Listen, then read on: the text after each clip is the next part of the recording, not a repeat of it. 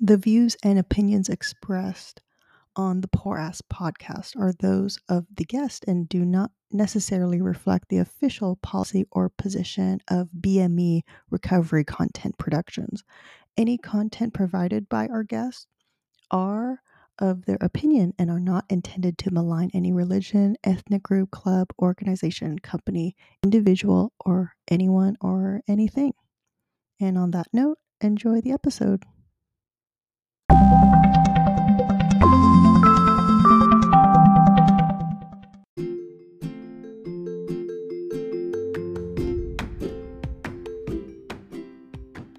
Hey everyone, thanks for listening.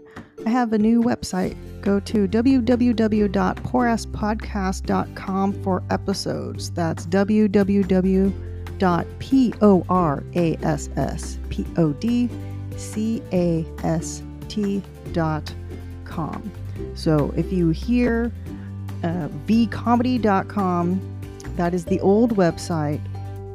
Go to www.porasspodcast.com for episodes and enjoy the show. Thanks for listening. Thanks for supporting. Bye.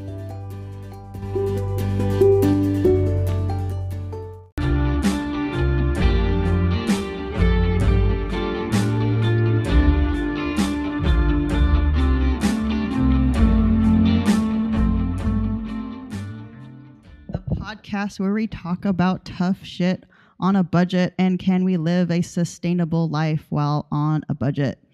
My guest today is Dan Wilson, comedian, musician, and good friend. And he's been living in LA for, the past a while, a while now, now. But I first met him um, in comedy. He started doing comedy before before me in the San Francisco area, and that's how we knew each other. Just going going on shows and and stuff. And so he's been, but now he's living in LA, and this is this is more like a catch up a catch up call, and also um, he has a really really it's not an interesting story. It's a really it's a story of trans- transformation, which um, if you first look at Dan, you would think like, yeah, he has it all together, and his a story of transformation. Um, really, I really wanted to get his his story on how that came about, and um, and how he's been doing in the pandemic. So, how has this pandemic been treating you, Dan? Uh, well, first of all, hello. It's great to hear your voice. Uh, I know it's been far, far, far too long. Actually, it's funny when you um, when you're like, yeah, he's been in LA for. Even I was like, mm, uh, uh. like, I honestly uh, maybe it was back in June. Actually, it was my um, seventh year in Los Angeles, but I actually thought it was my fifth. So I'm like, oh, five years. This is crazy. And I'm like, oh no, I've lost two years of my life somewhere else. And um, and in that, you know, in that vein, uh, losing our our years, this uh, it's strange. This pandemic has been a you know it's been odd for everybody, and I think it's been difficult um, just from the standpoint of it's tough to be going through sort of a global traumatic experience together and try to give a shit about somebody else's feelings during this or like we're all going through something but i kind of need to do me right now uh, just because i kind of need to handle me and just worry about me. And not to say it's every man for itself but it really has been sort of a you know great time to sort of just turn inward as everybody you know has been fighting and at each other's throats. And the uh, it's weird. This pandemic has revealed a lot and i think that it's been sort of an unintentional um, silver lining to everything. And i think on a personal level but also just on a global level there's a lot of stuff that we're dealing with. Holy shit.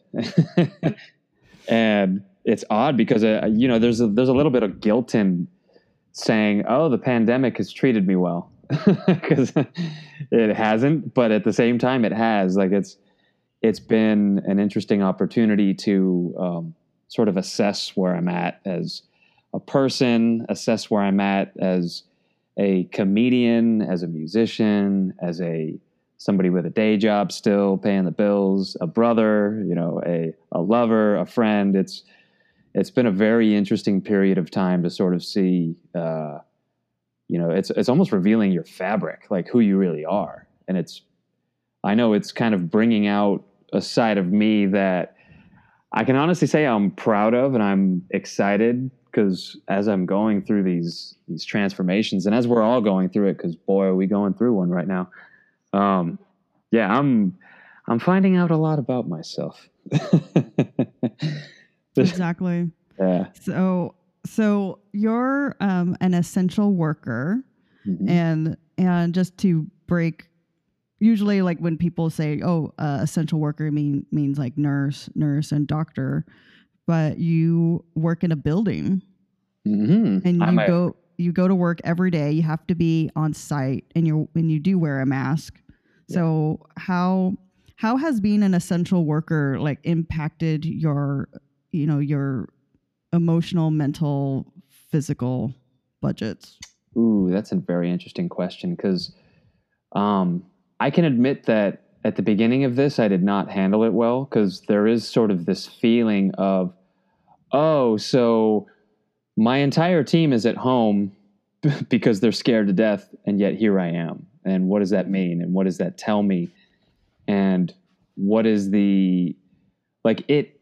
It kind of fucked me up a little bit because it questioned my value. I'm like, boy, am I expendable? Are you guys just totally cool with me going out into the the scary ether and, and you know taking this you know on this pandemic and these killer viruses that we know nothing about. And at the time like i see actually right now like earlier today i went to the store real quick got some food whatnot and it's crazy to see how many people are out and how back to normal everything looks versus that first few weeks where nobody was out, nobody was driving, and it you get kind of this like there was almost this apocalyptic feel to it because you're like, all right, I'm in Los Angeles, and where is everybody? I mean, it's one of the most hustling, bustling cities in the world. 24 million people in you know a roughly like 20 to 30 square mile radius, and yet here I am driving to work, not a car on the streets you know nobody out you don't even see people and you're just kind of like oh i'm the nobody gives a shit about guy. Like that's the guy that just hey man get to work. Like we just need you. But i realized in my conversations with my leadership um, what they kind of looked at it as and this is where the the conversation can take an interesting twist because it really sort of highlighted um, an issue of mine that played back to me um, as a person, like like my emotions and sort of my mental, the way I view things and see things that have been laid out previously, and it sort of flared it. And basically, I ended up in this place where, like I said, I was feeling pretty picked on and feeling pretty, you know, singled out, and like, well, I guess I'm I'm the guy, and I'm aware that I have a very interesting job. I I'm basically a building doctor, and it's kind of strange because people don't really think about you know when you step into an office or a building or really any structure somebody has taken great care and great time to make sure that when you walk into that structure everything is perfect for you and you don't have any like nothing calls out to ooh i should watch out for that or oh that's not working or so um, without getting too deep into where I do it because I can't fully discuss that. Uh, not trying to be cool or no hey man, yeah can't tell you super secret, but in the know. But it's like, yeah, I'd, I'd be in trouble if they if they knew I was talking about it. But um, long story short, um, I'm a building engineer during the day that it's my job to think about and to study and to figure out what it's going to take to when you step back into your office you're not going to have any impact any fear of are things being taken care of are things being cleaned are things you know being swapped out in terms of like filters for air and water and i'm really sort of accidentally on the cutting edge of this really fascinating um, it's almost like an experiment where we're basically trying to find out what it's going to take to fight COVID to get our people back into their spaces safely. And in doing that, I sort of realized, oh, I have a very important job. It's not that I'm an expendable person. It's just that I have such a like a niche, like down to the bone, like I am it. When there's a, a late night water leak or you know there's a fire or we've had like actually just the other day we had uh, a guy they were looking for suspects with uh, guns and we had to lock down the campus and I'm literally up on top of the parking garage, like scanning, playing like Hawk. That's some Jason Bourne. Yeah. and of course, me being a total diva, I had to live stream it on Facebook because, you know, it's got to be exciting and you check out what's going on. But um, just even like the past week has kind of helped me understand oh, no, I was so quick to get angry at the thought of, oh, so I'm the first guy you're going to stick back in the building. That's cool. What about me and my family? But then I stopped and I was like, yeah, but there really are a certain, like, there's certain people in this world that can chug. And I figured out through a lot of personal loss that I know how to chug. And what I mean by that is I can keep things moving. I can still be a reliable person. I can still be front and center. I can still be somebody who's leading the charge.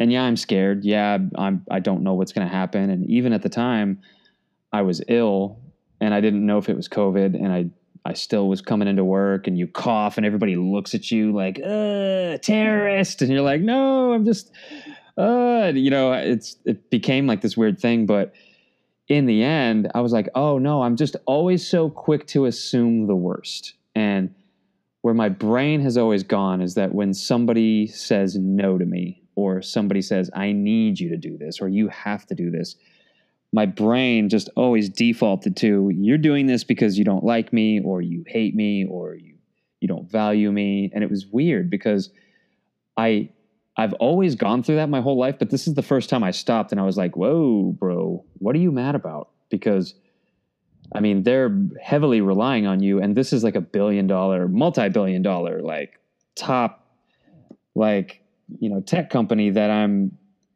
literally running the campus for and like leading this charge. And nobody has ever seen this in the modern world. And, in you know today's society in terms of like 1918 yeah but we didn't have uh, office complexes and you know and startups and people weren't like how do we get back in and change the air filters it was like no you just died because you're outside and it's shacks and you, know everybody just farms yeah. or does what they do but um, it it sparked an interesting journey and from that moment of getting sick um, it was weird because I was sick for about a month. I didn't have COVID. I don't know what I had, but I did the antibody test and did everything and found out I didn't have it and went back to work and whatnot. But that initial, like, I, it's very strange. Like, I don't know if it was like a little spark in my brain or just like a little trigger, but it triggered me.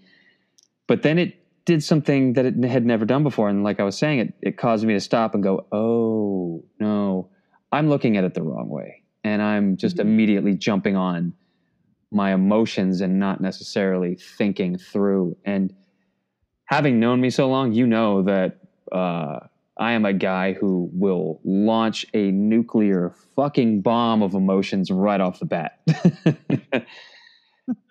and not necessarily angrily like i do try to keep it like i don't just lash out and i don't like to scream at people but i do get mean and I never was really truly a fan of that. It was a product of the home I grew up in. It was just kind of the way it was. Like you just at each other's throats and you gotta able to, you know, hold your own. And so I was kind of learning like, okay, I've got a great job and I'm in a good place and the world just went crazy.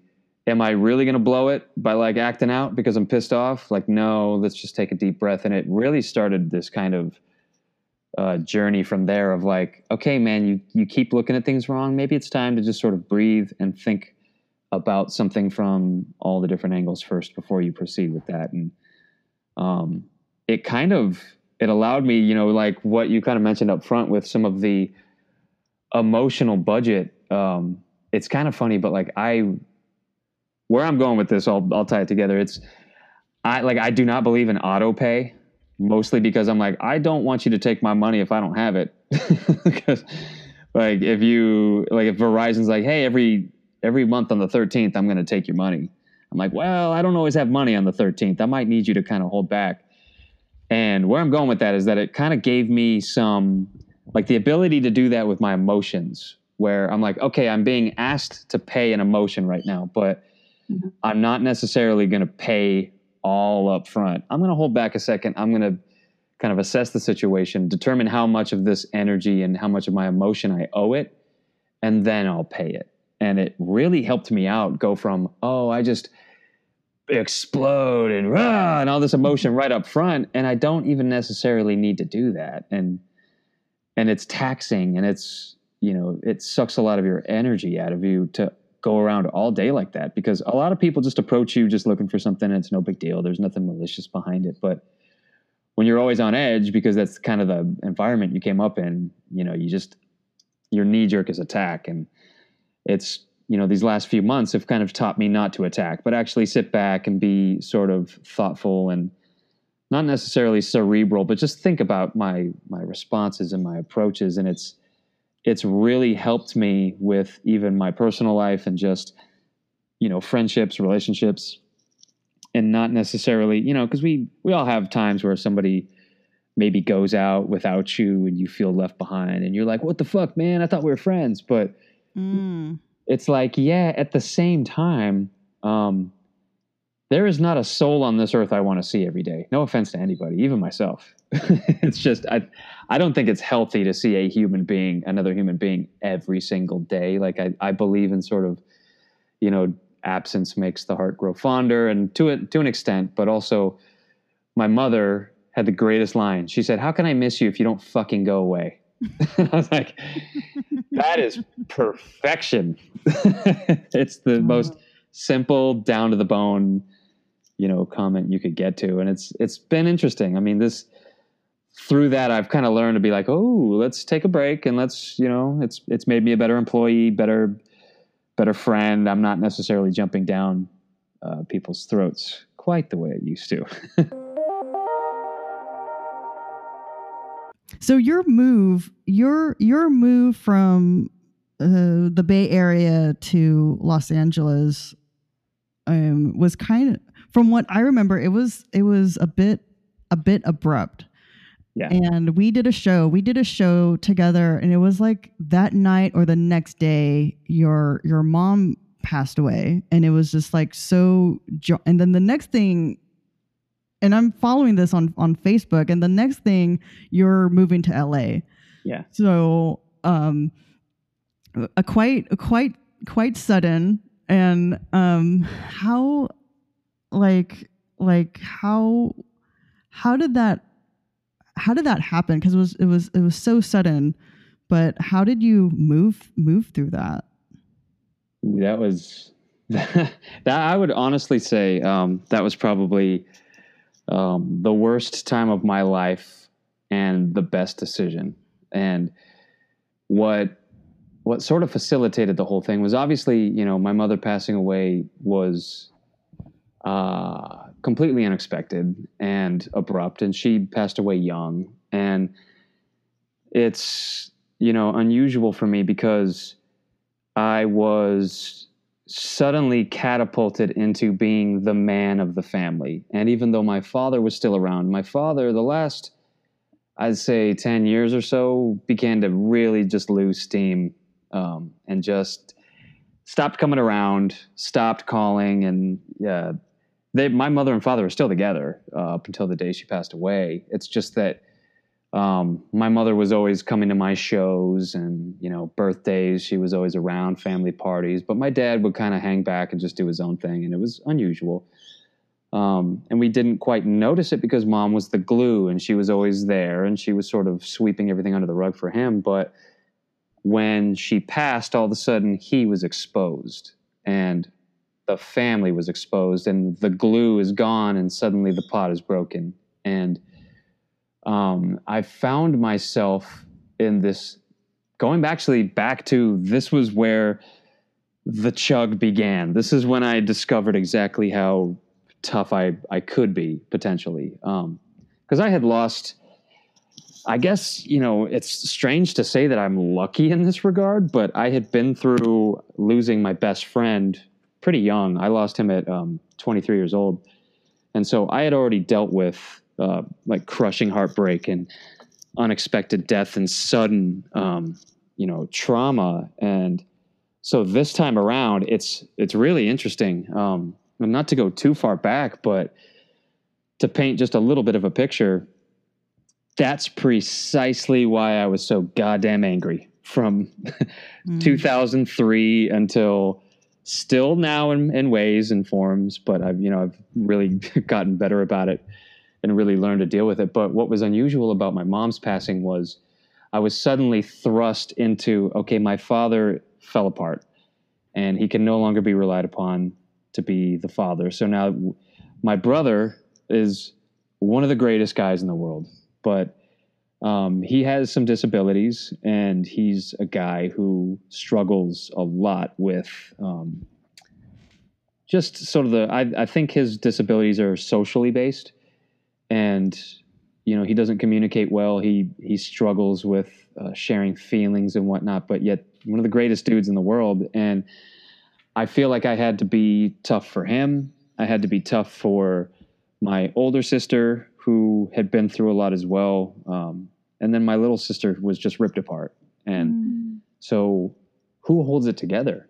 Who is going to be the glue now? Because it's not going to be dad. Dad is incapable of that. And you know, to be honest, has always been incapable of that. I don't, you know, he his life was massively fucked up, and it's why when people go, "Oh man, your story is tragic," and I'm like, "It's not though. Like it's it's pretty normal to, like I hear other people's stories. Like my dad lost two wives, and his first wife he lost in childbirth, and they lost that child, and I'm mm. like, dude, I haven't been through that. You kidding me? And like I remember people saying to me, "I'm so sorry that you lost your mother," and I'm like, I didn't lose her. Like I'm actually, and it, this is where this sort of shift began away from angry to like a different me. Um, I realized I was like, I did not lose her. I am so goddamn lucky I had her. Like I had her my whole life up until she was 55 and I think I was 31 when she passed away. A lot of people don't get that a lot of people, and some people never know their parents. And um, I didn't have a great relationship with her in the beginning, but it sort of flopped. And you know, we really got good towards the end, and and that's part of the tragedy of it. But uh, what was you know strange about everything was was suddenly I was in charge, and at that time, I was on motherfucking fire with comedy. Whew! I was smoking. I was everywhere. I was doing like six shows a night. I was doing stuff with Robin Williams at you know Throckmorton, and him and I became friends. And you know, then another tragic loss with him that just crushes your your goddamn soul. And uh, musically, I had literally our band had just gotten on MTV. We had just won a contest. We were touring like to say I had it all was an understatement. Like I had a great job during the day, I was kicking ass at night. And so why does somebody walk away from that? Like what prompts somebody to just go, eh, I I, I gotta go. yeah, yeah. And a lot of yeah, a lot of people ask that question, and I realized that I never fairly answered it. And I had a lot of people reach out to me, like uh, you know, good friend that we both know, mutual friend Connor uh, Kellicut said I remember being angry at him for this, and now I'm not. I I love the guy, and. I always loved him like kind of an older brother figure. And he pissed me off when he did this, but you know it came from such a good place. And again, it's me, the ner- the knee jerk lash out, and it was sort of what. And I didn't lash out at him, but I wanted to, and I was prompted to because he he sent me a message when I said I was leaving, and he goes, "What are you doing, dude?" why are you going? Like, what do you, what's there for you? Do you know how many people I've seen leave and come back? You're just to leave and come back. So why are you leaving? Like, you haven't even made it at home yet. And, you know, I took that kind of personally as like a, you're coming at me, but it was really from a loving older brother, like I don't want you to go and fail place. And um but I, I never answered him. And I never answered somebody like a Pete Munoz, who's a, a very, very, very close friend, a brother. And he was like, What are you doing, dude? And I'm like, I gotta go. And I, that's what I just told people. I, I gotta go. And I just left. But what I, I did not detail for people was that to be going at that pace, I had a lot of success and a lot of what people wanted, and a lot of my contemporaries continued on and are now famous, successful, doing very well. You know, like a W. Kamau Bell is somebody that I, you know, had known pretty well, and Ali Wong is somebody that I had known pretty well, and uh, you know, Hassan Minhaj is now, you know, into the stratosphere, and it's like, yeah. and it was strange because it's like, dude, you were you were doing mics with those people, you were on shows with those people, and let's be honest, and you know, some sometimes you showed those people up. So what happened? Well, what happened was I knew that if I continued at the pace I was going, I was going to kill myself. And whether it was by suicide, which suicide is not something that I think it's healthy to have it cross your mind, but it's not something that I've ever like I wouldn't say like you know how you look like Chris Cornell is somebody who everyone's like I can't believe he committed suicide, but then you're like dude, go back and listen to some of the songs. Jesus Christ, Pretty Noose, come on, man. Mm-hmm. Yeah. uh, the the the red flags were there, and I don't feel that I'm somebody who's ever been red flagged. Like I, I think it's okay to feel that, and I think it's normal to think about it, and I. I don't think it's selfish personally. I think if you're in that much pain and that's something that you choose for yourself, I'm one of those people that like I can't imagine and I can't put myself in your shoes. And so I can't judge you and I can't be angry at you. I'm sad you're gone, but you know, I've had friends take their lives, like Chris Himes. I, I don't know yeah. if you knew him, but no, I do. Yeah. Yeah. Yeah. Somebody we go back with that, like, man, my, I cried like so many tears over that guy and he'll never know. And people go, well, that's selfish. And I'm like, no, I'm just glad he's not hurting anymore. Like, that's what, how I truly feel on the inside. Mm-hmm. And uh, the truth is that I was in a lot of pain, and I mean a lot. And I, for lack of a better way of putting it, is I had to leave because it was like being crushed in every single direction because you are you're doing a mic right and you're seeing your buddies and your friends and your whatnot, but your mind isn't there. You don't give a fuck. Like, mm-hmm. and you're, you know, you're telling jokes to guys at the bar that got their back to you and they just turn around and they're just like, ah, you suck. Ah. And, you know, when you're not in a good place, that is like a recipe for the nuke. And, and I knew that. And I, I was like, okay, I better back off a little bit and give myself some time. And, um, I went back a week later and I actually just happened to be in the neighborhood.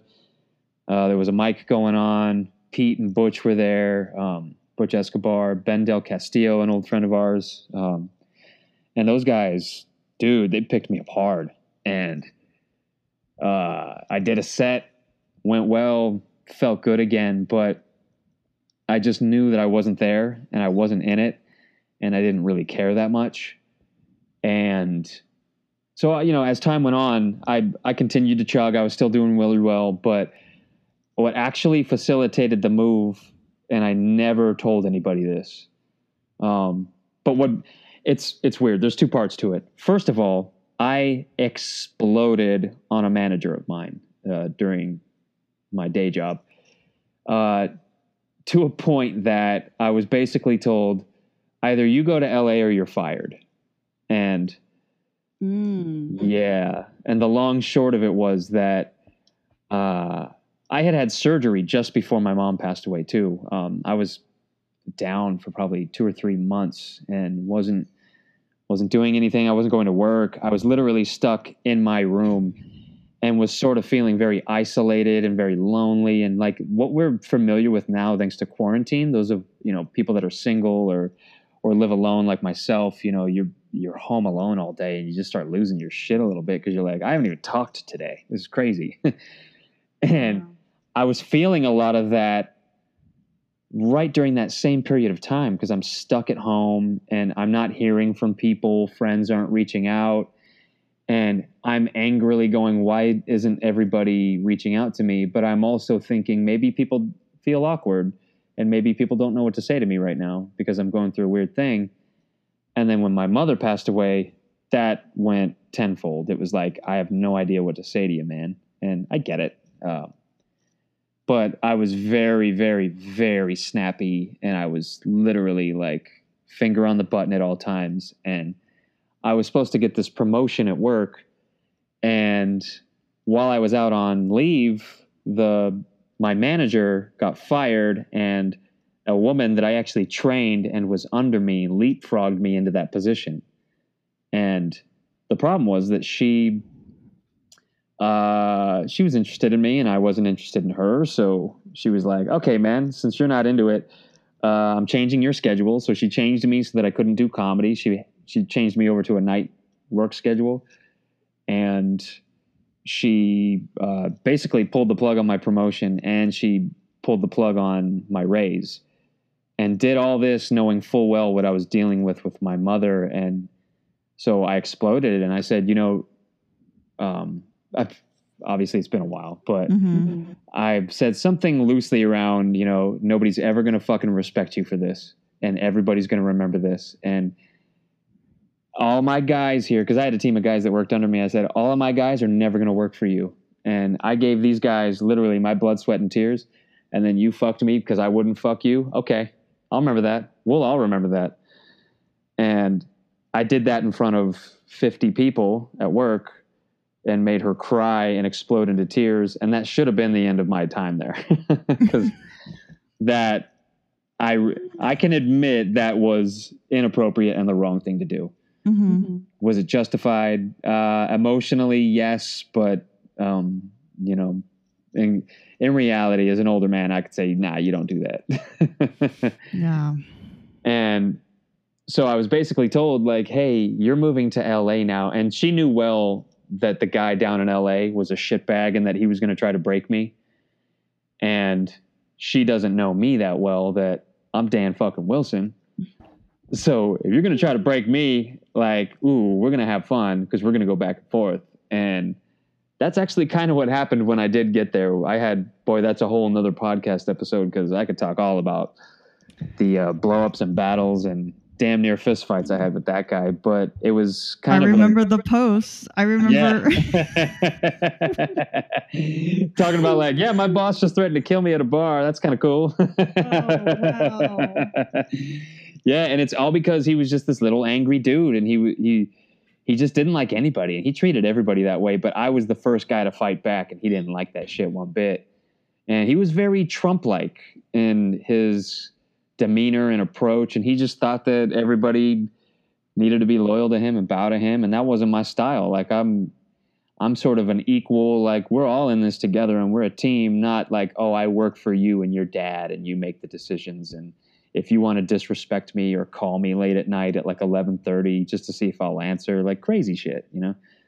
But all that sort of pushed me there. And I just, what made me say yes, the part two to answering that was everywhere I went because I really mulled it over for a few weeks and I didn't really tell anybody that that was on the table, but everything hurt. And I would go to work and I would drive past things that I would see that reminded me of her. Mm-hmm. Or like, oh, dude, what killed me was I drove past my my childhood home. What a mistake. Ugh. oh. Yeah and it's just fucking instant tears and just the waterworks and uh, so uh, um no one lives there anymore or the house was sold uh, the house was sold somebody lives there and actually it's it's an old family friend of ours that still lives there so it's kind of cool because that place is still you know it's still there still kept up the same way it still looks exactly the same mm-hmm. if i wanted to go peek my head in they'd probably let me because they remember me and they're cool and all but oh. i I kind of don't want to do that. I'm sort of like, let's just, mm-hmm. you know, we had we had our time there and it was great, and I don't want to bother them, but um, it got to a point where just everything hurt so much that I couldn't take it anymore.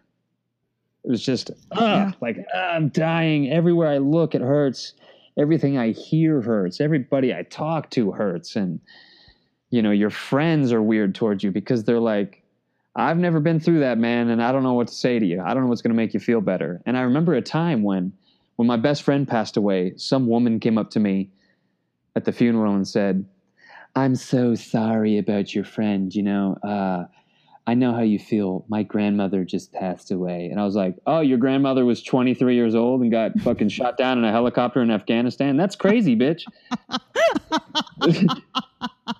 like, Oh, Yeah. God, the, the attempts to relate. yeah. And I, and god damn it, Dan, why would you do that to somebody? Like, fuck, you dickhead. Just, and Yeah. totally unnecessary. I didn't call her a bitch. I would never. the sentiment was there. yeah, it was just the feeling. Um, But, yeah, yeah, the yeah. but I did say, "Oh, I'm sorry to hear that your your grandmother also died at 23 in Afghanistan." And she, she sort of stared at me like, "Oh, okay, smart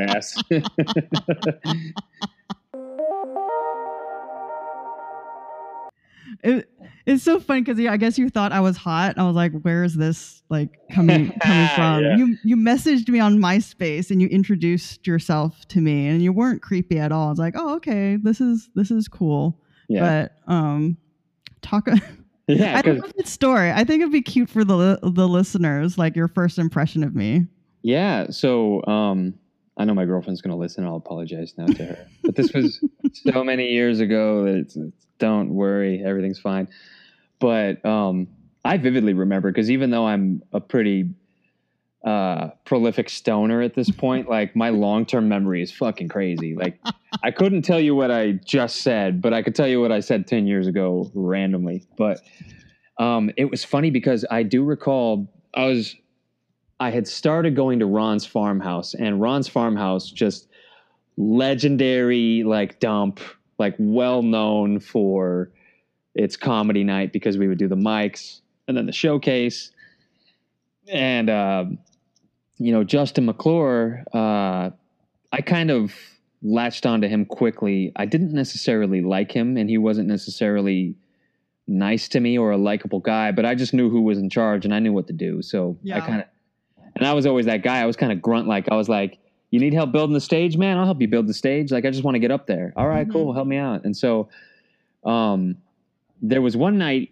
you walked in for the first time, and I don't know if you know this part, but at the time there was a girl who was obsessed with me and she came to every show and everybody thought she was my girlfriend but she wasn't and i was just too nice to tell her to go away and wow. yeah and she was always there and it got weird later like really weird like altercation type weird but Mhm. um, at that point, uh, I was in the back, and she knew what time I got there, so she would just show up and she would just be right on time and right there. And I was like, oh, okay. So I was like, all right, you know what? I'm gonna go talk to Justin. I'm gonna get away from this scene for a second. So I go over to Justin real quick, and I'm kind of talking to him, and that's when you walked in, and I don't remember like what you were wearing. I don't like I don't remember that deeply, but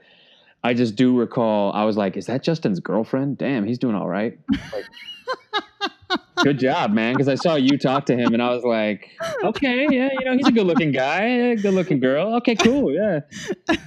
And then um, somebody said, oh no, she's a comic. And my little fucking dog ears went, whoop. I was like, what? She's a comic?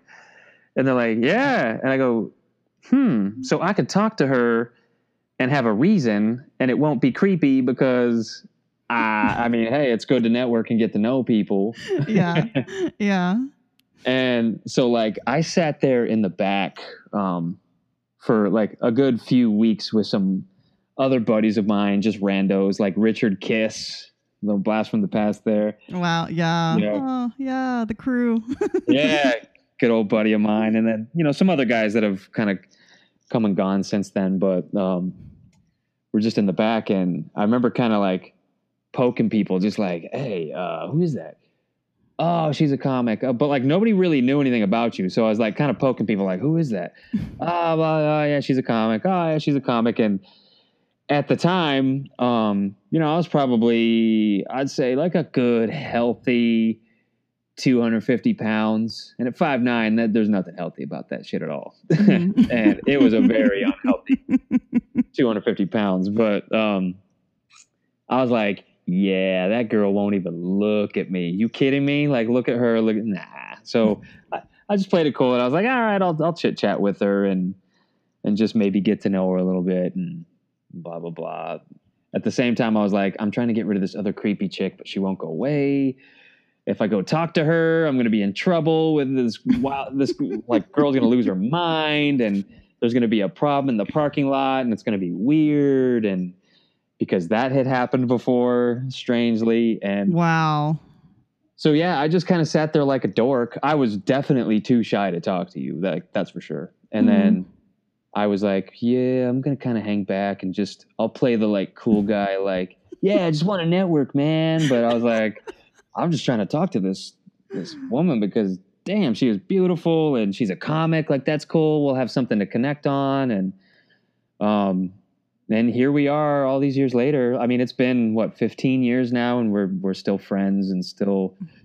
you know, interacting with each other and still keeping up with each other. And I I'm so happy for that because I've had so many people come and go and my life has been just such a str- all of our lives are, you know, like you're in Portland now and it's you know, strange the way our paths take us and where thing, you know, the roads lead us, but the fact that like people always say, "Oh, I hate Facebook," but it's like, dude, I'm able to keep in touch with people that I should have lost touch with forever ago, and it's sort of a blessing in that in that regard. And I, I look at it more like that now versus like, Facebook sucks. It's like, no, it doesn't. It's just how you use it, man. Yeah. I I affectionately call you heir to the hottie club. And yeah. this is I I thought you were cute even before you lost the lost the weight. And Oh, it's thank so weird. Like I don't know if it's like you're the one who got away, but I don't know what the future will will will hold. But the first time then you just started losing losing weight. yeah, I mean, I don't like talk about like the start of your your trans transformation, like how not like how. So you, it's like the first time you started losing weight, and I always thought you were like you know cute cute before, and then you started losing weight. I'm like, and then I was like, oh okay, he's getting like like more more cute. and and just like your attitude and everything it's like you're welcome to the hottie club it was just like a thing like i would Yeah. com- i would comment on on facebook about your progress i'm like heir to the hottie club so i would Yeah. just like comment on that so now it's like kind of like our our internal joke of like Yeah. heir- like like so every time okay every time you would roast like like um like a chad and not to offend the real chads out there i'm talking about the persona or the energy of a chad or a brad yeah. and and there's a bunch of them in la and you would just like you know go on your quest as president of the hottie club uh, you're in la just doing doing god's work of just putting putting these chads and these brads like in their fucking douchebag like place and you would just roast them on facebook and do your little posts and i was like this is why you're heir to the hottie club and I was like, I love Yeah. it. Or I would comment, thank you for doing God's work. Keep doing that. yeah. Um, and and like um so like yeah, just like fun, just like fun Yeah. bullshit, bullshit like like that. So then pandemic happens. Mhm. And you okay, you have to talk about your pandemic patio. yes. and how did- How did that come how did that come about?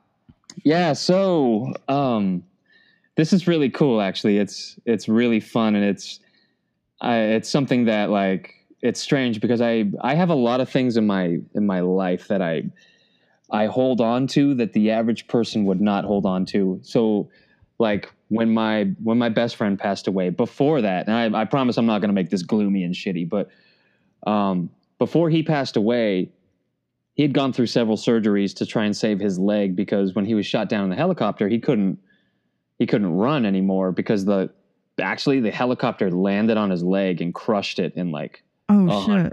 yeah it was just a like Oh, bag of bones yeah. and he went through all these surgeries. Um, he died of complications from those surgeries, but I always swore to God, I was like, whatever God you believe in, I my God is Angus Young from AC/DC. So I would say, when I swear to God, people are like, you don't even believe in God. I'm like, I believe in Angus Young, baby.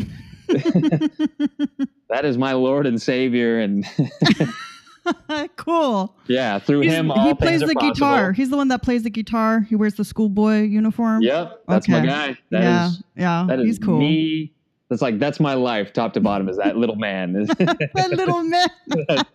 adorable little man. But um, so when when Kyle had his injury, I swore I was like, dude, I'm never gonna disrespect my legs again because how lucky am I that they work? They work well. At the time, actually, the way I got heavy was I broke both of my legs playing football uh, in high school, and I wasn't able to adequately get my legs back under me. So it took me a long time. And then my weight loss back in 2010, I worked with a trainer that figured out how to how to get me back, and that was really cool. So I was going to college at the time. I was going to San Jose State. I was working with a, a trainer there who's like, "Oh, I've seen this before. I know how to fix your legs," and got me back to being able to run. Like literally, uh, uh, there was a point in time where I was walking on the treadmill, and so fast forward, uh, you know, back to my journey. And back to how this relates to the pandemic patio was it's one of those things where I'm like, okay, I'm very lucky that I've got a little bit of backyard space. So just like I was like, okay, I'm lucky that I got my legs, I'm going to utilize these puppies. I'm never going to disrespect them.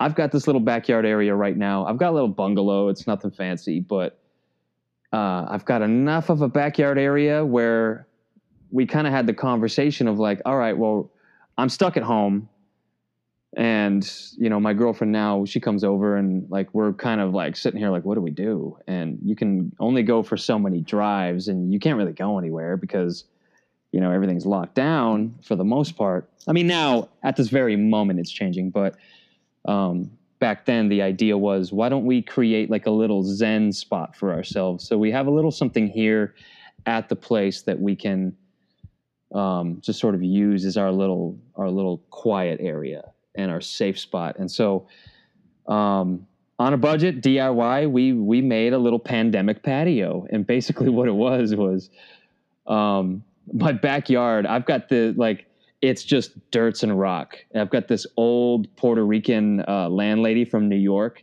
and she's like, "I'm not putting grass out there," and I'm like, "Come on, Rose, like." like this place looks like shit. And she goes, if you want to put grass, you do it. And I'm like, you own the place. And she goes, yeah, but you're renting, so you want to you want to live there. You want to have the nice place. You do it. And I'm like, all right. so she's really cool, but like you know, I do kind of spar with her on a few things there. Like, you know, can we, hey, can we fix the the cracks in the walls? Maybe that'd be nice. Ah, just deal with it. All right, lady. Never mind. so we roll out. Like I went to Home Depot, and actually uh, anybody listening, it's not as expensive as you think. Like if you think, oh, I can't afford to do that. What are you kidding me? Yeah. Couple hundred bucks, I achieved this. And the way I achieved it was first and foremost, and the most important thing to remind people is that I'm Dutch. And what that means is that I am the cheapest human being on this earth. like people think that like oh jews are cheap. I'm like no no. Are you kidding me? Go to beverly hills and tell me jews are cheap. No the dutch. Like we refuse to spend an extra dollar. In fact we refused like our country uh you know the netherlands we refused to like be friendly with the germans. So we just pushed more land out into the ocean to make more country. We're like we're gonna get the fuck away from you guys by just digging out the ocean. And we did it. So i come from Mm. generations of that. Like i hate you so much i'm gonna fucking push my way out into the water to get away from you. And i don't want to spend a dime to do it. So um, basically what i did was i went to home depot. Uh, i got a nice little um, like 12 by 6 uh, turf and it's astroturf but when you put your feet on it it literally feels like like real grass and everyone's kind of like oh, you, we all know it's real grass yeah when you come over and see it but there it like it's the smallest tiniest little thing but on a day like today like right now Uh, we're going through a heat wave here in Los Angeles. It's about 102 today. It's pretty miserable. Um, so you go outside, and when you put your feet on that cool turf, even though it's not real, and it, it feels real enough that you literally feel yourself grounding, and you literally feel like that, just that uh, of the heat and just uh, everything going on with you, and tired and dehydrated and whatnot. Everything just kind of lifts because of that cool feeling through your feet. Because a lot of people don't realize, like, like when I played football, one of the ways they told you to keep warm is hands, feet, head. Those are the three things. Everything else is whatever. Like your arms, your body, your torso, your legs, they'll take care of themselves. Like they have blood flow pumping, but you want to keep the areas of your body that get the least blood flow because they're the appendages at the end. You want to keep those warm and vice versa. You want to keep those cool. So if you're ever out like in the middle of the desert um, and you're in big trouble or you're lost or something, focus on your head, your hands, and your feet. You'll be okay mm. from there. Screw mm. the body. Who gives a shit? You know, just keep it covered up so you're not exposed. But um, okay, little uh, little survivalist tip there, a little Bear Grylls action. But I was um, thinking that I was like, ooh, yeah. some Bear Grylls tip. yeah. And then uh, here in Inglewood, we eat rats to stay alive No, Uh, although we could. Um, but I yeah, so I, I went and I got the little grass and it was really kind of the linchpin, but I did a few other small things. Like I you you don't think you're gonna buy patio furniture from a Ralph's or if you're in the Bay Area, a Safeway. Um I think it's Safeway up there too, but uh, you can buy patio furniture there and it's cheap because nobody ever buys it. It's fantastic. and so I bought like a table and an entire patio set from Ralph's, uh, it's just all the shit they put above like the frozen ice cream, and everybody's just like going balls deep into the ice cream. They never notice the patio set, and me like I'm so cheap that I've studied human behavior so I could figure out what people don't want, so I can go buy it. like, wow. Yeah. Committed. That is the level of cheap that that I am. Is I've literally studied like trends and when people shop and when they don't and how long it takes for people to stop caring about something so that the price drops or or you see like a sale come up. Like it's i believe it's probably a, a mental illness deep deep deep within the dutch culture but uh, it's worked fantastically for me. So um, we it's great. Mm-hmm. but uh, i did that and then we got the bars on the windows. It's Inglewood. It's totally like you know Inglewood up to no good style. Like I I I get irritated when people say, "Oh, Inglewood, oh, is it dangerous?" But I'm not kidding, and I'm being very fair. I did pull a machete on a guy on Monday. okay. okay, you have to talk about that story because I read you posted yeah. about that. I'm like, is this for real? And I was like, I yeah. don't even know like how how believable that story was, or maybe you were exaggerating, but it's like, oh, oh, okay. First of all, where'd you get the machete?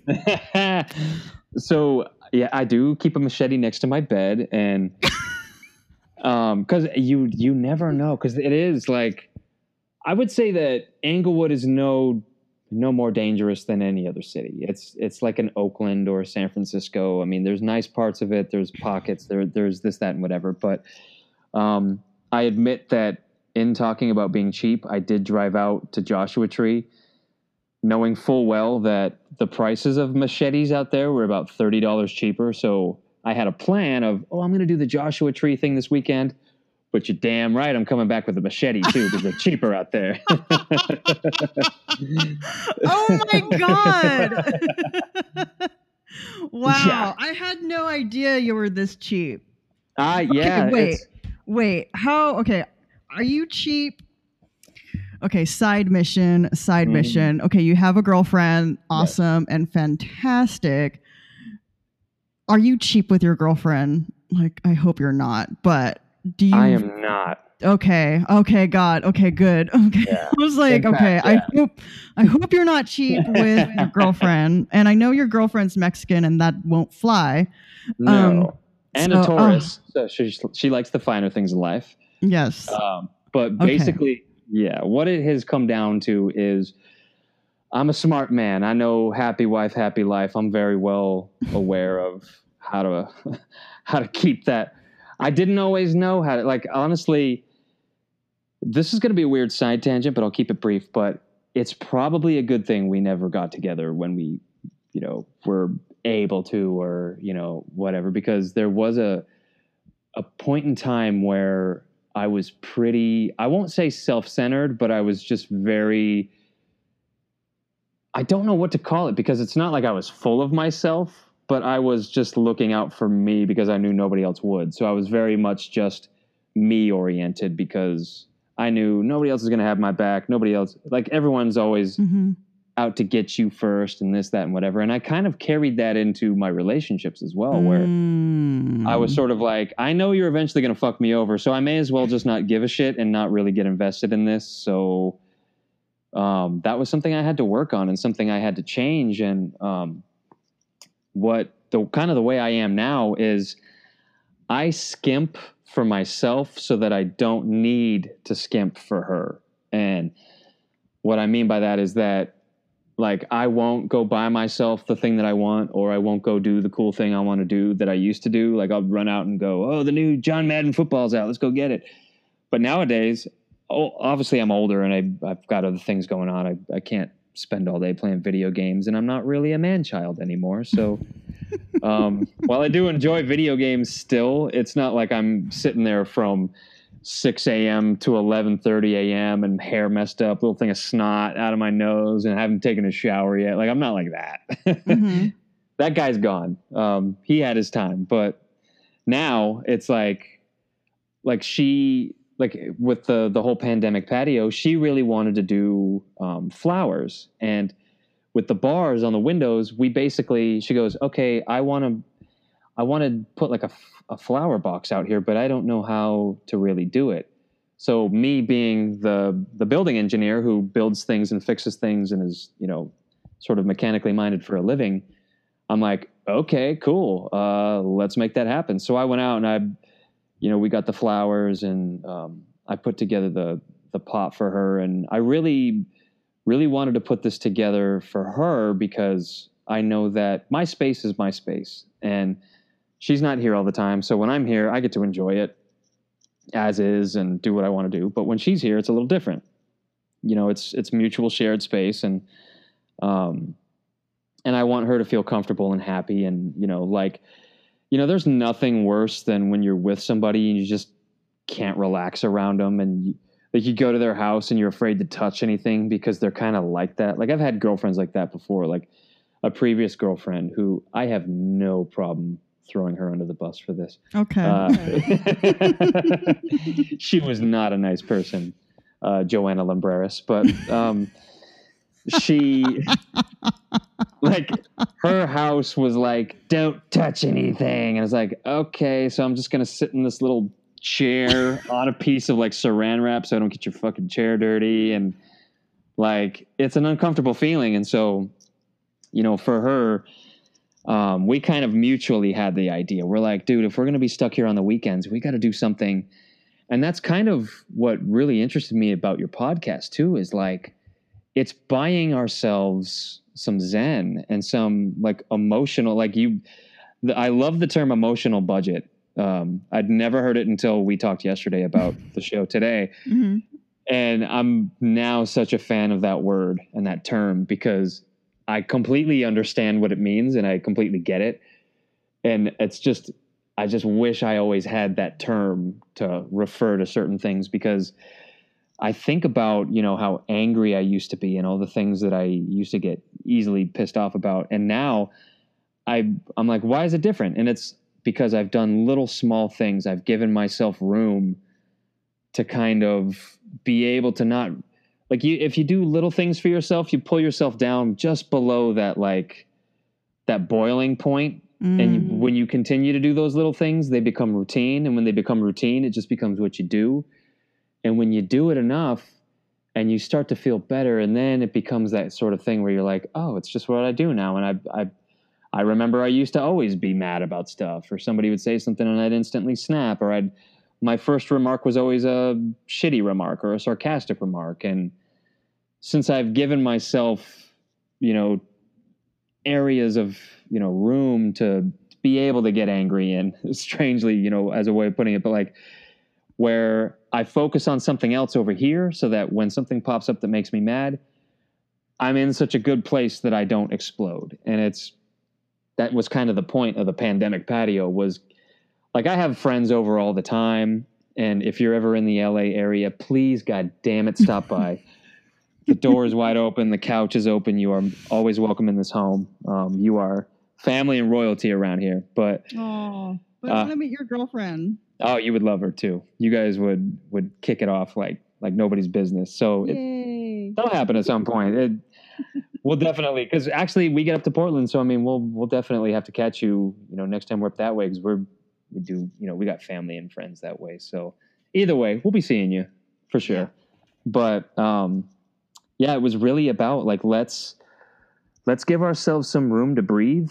That way you know as we're going through this traumatic thing because you've just got this constant barrage of trump and conservatives and liberals are angry and, and black lives matter and this guy got shot and ah he said this racist shit and ah and Yeah. and then it's 105 fucking degrees because of global warming, and global warming's not real, and there's just this constant churn. So it's like, ah, everybody shut up. Like, I just need to go into my little backyard, my little safe space, my little zen, take my speaker out there, play some music, just put my feet on the fake grass, Yeah. take it in, and just it truly. And I'm a guy who was, I, I would be the first to say, I'm, com- I was completely reserved to always feeling like shit, always being mad. I'm like, this is just the way it is. That's the man I came from. And it's like, no, actually, no. It's that's not just the way it is.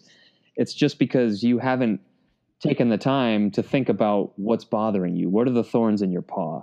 What's making you angry right now? And why is that? And are you angry because you're actually angry or is it something else? What is the root of what's truly bothering you? Not necessarily on the surface, but what's making you react that way to something that shouldn't necessarily make you react that way. And that was sort of what the mindset was was how do we bring ourselves back to a better place? And what's Mhm. something DIY we can do for ourselves while we're in the middle of this like crazy period of time where the world feels like it's ending, but what can we do to make it feel like things are fine, we're chugging along, it's a beautiful day and life is good. And that's what we kind of did for ourselves. Yeah. I know you mentioned like the the thorn, the thorn in your paw. getting to the root and and trauma and i Yeah.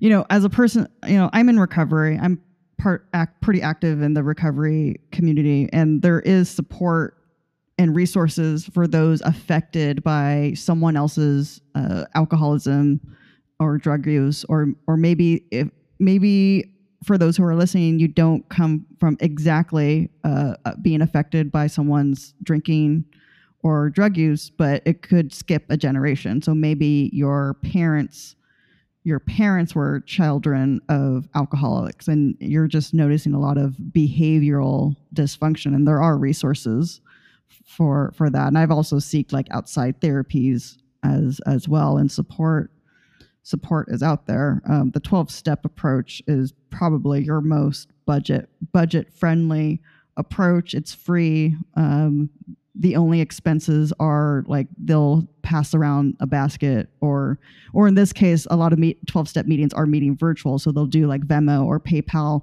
and collect um, they call it the seventh seventh tradition and that just goes towards like keeping the zoom room or whatever online platform that they're using to keep the platform like running but there is no due dues for membership in That's that really way cool. so you don't need to if you can't contribute that's fine but just you know they just want people to let them know that they are available and those resources are available and you know the the friends and family side eh, the resources for the friends and family isn't as well known or advocated as much as the person who is the alcoholic or the addict because there's there's rehab and um you know you know talk about denial Yeah. so and i was like that too like my my mom recommended that i go to kaiser because kaiser i was under my parents insurance and at the time kaiser had a, a codependent their codependency like course and i was like i'm not taking that class this is your fault you're the one that married dad you Yeah. brought me into this family. This is like your fault. And I could not, I didn't even want to see my part in it. And, but I did. Yeah. And I got into pro- program when I was 20, 26. So who goes into program and you're not the drinker, you're not the alcoholic. And so I, I found, I found, I found it through, through Kaiser. But there are, there are resources and the root of my, uh, you know, you talk about attitudes, like, you know, when you blew up from your- manager, like, yep, I did that too. And sober, sober. Yeah. I'm completely sober. I'm not drunk. I'm not loaded. I'm not high. I'm completely, you know, uh, fueled by self righteous anger and Yeah. justification. And it, that, those behaviors, it showed up a lot in work. It cost me jobs. I'm like, I don't know why I was fired. yeah. and then and I'm in recovery. Like even if I'm in recovery and I'm still like, you know, going back to those behaviors and I'm calling I'm calling my sponsor and my sponsor's like, "Yep, that could get you fired." Like I'm telling her what happened, not really realizing like I don't even I don't know why I got fired, but it's like, you know, my in my practice in my recovery practice, like you call your sponsor when stuff happens. So stuff happened. And I'm crying on the phone and she's and she's listening and I told her what happened. She's like, Yep, that'll get you fired. And I'm like, really? Yeah, so like, damn it. I oh thought Oh I was God. right. Oh my god. Yeah. And they're like keep coming back. Keep trying. Um Yeah. so you know in your in your in your recovery practice you know emotional emotional accountability it's like covid is just like you know the jig is up. And Yeah. and you know you, you you could be a mask denier. Awesome. You know you could you could not wear your mask but covid don't care you know you could be you could be a super spreader like okay yeah you may not be on the ventilator but like ooh lucky you you're a, you're a super spreader. Like awesome you have that kick-ass immune system to be a super spreader and fuck over other people. Yep. um and you know or you know anti-vaxxer or whatnot. I mean let, that just tells me like okay you still want to hold on to your character defects of you still want to hold on to your old life your old paradigm. But you know the future is going to happen whether you like it or not. This is a total societal game game changer Yeah. you know and everyone even if even for those are in recovery i'm finding that they're having a hard time and they're they and they're in recovery they know where the resources are and they're having like you know still a hard time and i could imagine the millions of people who just aren't aware of of 12 12 Yeah. steps like they have no idea of the support that's out there and like all it's like everything is being exposed at at such like a profound r- rate where Yeah. where Like when I every day. every day like every God. day you're faced with your ugliness you're faced with what you did and you know without a support you know yeah i totally get why people you know blow off at at people who don't wear masks and and you Yeah. know i'm in portland. The practice of wearing masks it's it's it's better but still people don't like don't care or they're not wearing their mask. Or fred. I go to the grocery store and depend depending which grocery store you go to um they're very lax. Like it they just have a sign. Like that's how that's the extent of their they just have a sign. Um Yeah. green green zebra it's down down the street. They have a bouncer so you know that's a requirement. Um trader joe's is pretty locked down. Like you can't get in without Oh, a yeah. person. So trader joe's is pretty you know um it's required. You have to wear wear your mask. And even so the fred meyer they don't give a shit. It's like it's not really like Yeah. enforced. It's not enforced. And you know what? I don't need to interact with you. I don't i don't need to be the mask police. I know how to protect myself. Mhm. and i will not go down the same aisle as you or or or yeah. you know, or whatnot. Um, because it's like, what, what are you gonna do? Like, okay, you're gonna, you need to wear your, you need the mask needs to cover your nose, and then that's just gonna upset them, Yeah. you know. And I've That's- seen, I've seen people freak out and and get violent, and it's like, I don't need to be in that. Yeah, it's weird because if you say anything to somebody, like those people, I, I hate to say it like that, those people, but those people that I see out there without the masks are they kind of go out with that chip on their shoulder like I hope somebody says something to me.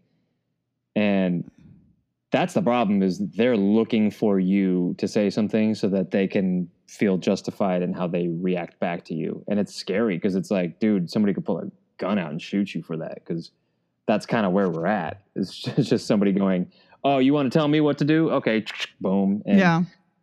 and, it's just that quick. And is this really about you not wearing a mask or is this about your childhood trauma? You know, if you want to really get to the root of it, it's about like what the abuse that happened in your childhood, whatever that abuse is, unresolved childhood trauma, abandonment issues. It's all Mhm. it all stems out to that. Like I And it's uh, it's so crazy too because when you really like when you really take the time to sit down and dissect like what's what causes somebody to react or lash out that way. Like it's my job my day job to literally pull things apart and figure out and exactly where something broke. And we're talking something as small as like uh, an air conditioning unit that services 300 people who all sit in a certain area and this entire thing went down because a three centimeter pin fell out of a little hole. So it's like you literally that that wow. granular and that minute. And the way that applies in my head to you know this topic is okay so we can start at the top and, and just go oh well you know you're anti-mask because of this that and whatever. It's your political beliefs and this and that but you nailed it. I mean it's what happened to you? What what caused you to be a person who takes a suggestion as an attack? Like what happened to you that you feel that your freedom is being attacked when it's really like we want you to be like just be aware of other people around you. Just be considerate. It's we're not asking you anything other than just be considerate of others. Like i'm sure there must have been a point in time where we didn't just all decide to start wearing pants i'm sure there was a fight about it like somebody at some point in time was like i ain't wearing pants fuck you i like having my dick and balls out like what? yeah This fuck is- you this is my, this is my freedoms My freedoms. Yes. Yeah.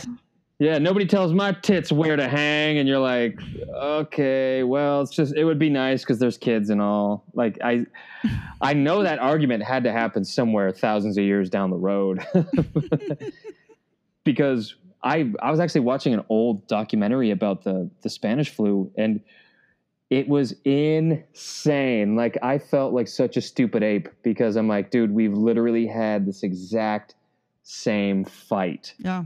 Over a hundred years ago, Yeah. and we're doing the exact same stupid shit. How dumb are we? It stopped the war. The Spanish flu stopped the war. We were in the middle of World War One, just having our fun, and Yeah. Spanish flu stopped. It stopped the war. Like, oh, we can't have pandemic and a war. It's like, okay, maybe Yeah, we'll it's a bit just stop much. the war. And okay, Wilson, President Wilson, he didn't Mhm. even acknowledge the pandemic. Hardly.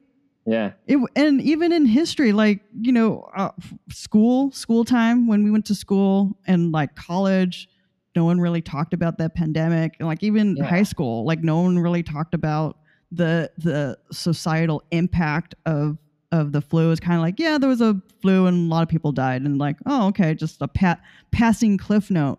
yeah. just like oh, so people got sick, and that's it. No, it's like dude, study that. It's because it's happening again.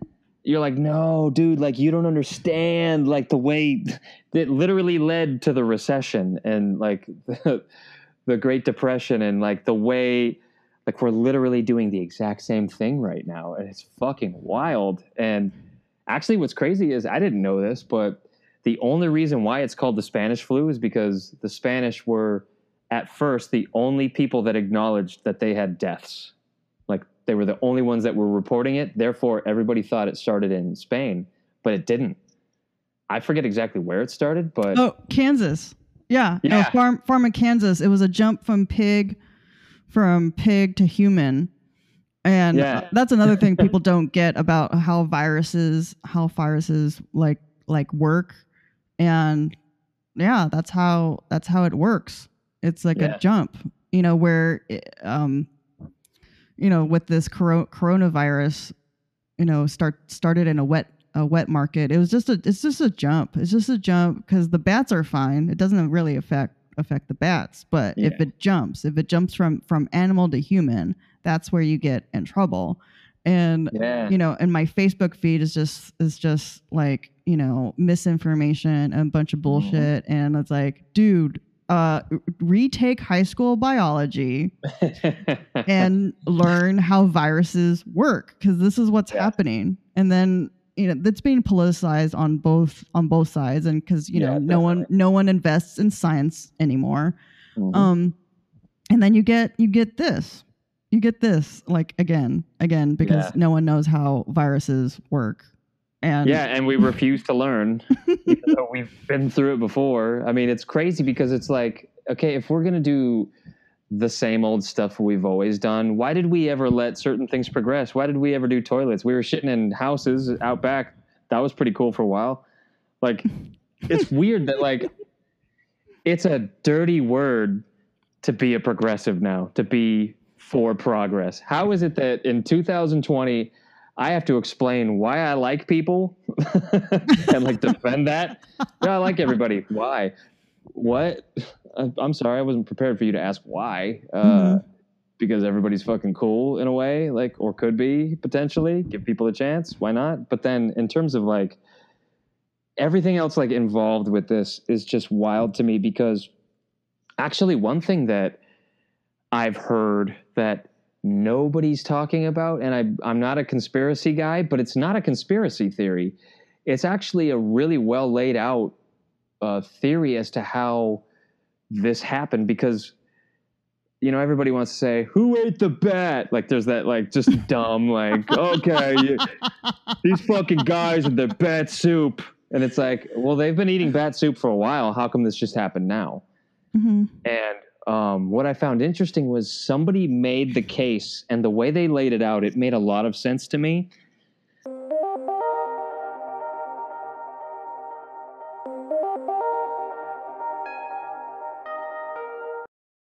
Yeah, there was the. Um, I had heard that, and of course, it got buried because it's one of those things that it made too much sense and people don't want to hear it. But um, there's this theory that you know as we've begun to uh, you know increase our farming and our our landscaping and as we've pushed further into these habitats that we don't necessarily always go into but now that we've got better technology now that we've you know managed to work our way through other other habitats in the world like now we're starting to destroy habitats where uh, bats live and these you know bats carry all kinds of different crazy viruses and Mhm. and whatnot Yeah. And, yeah and as we push further into these things and as we go deeper into logging and mining and everything that we're doing to the earth we're going into places we've never been before and that's how we're you know able to pick up these viruses because we've never really been around bats in their habitat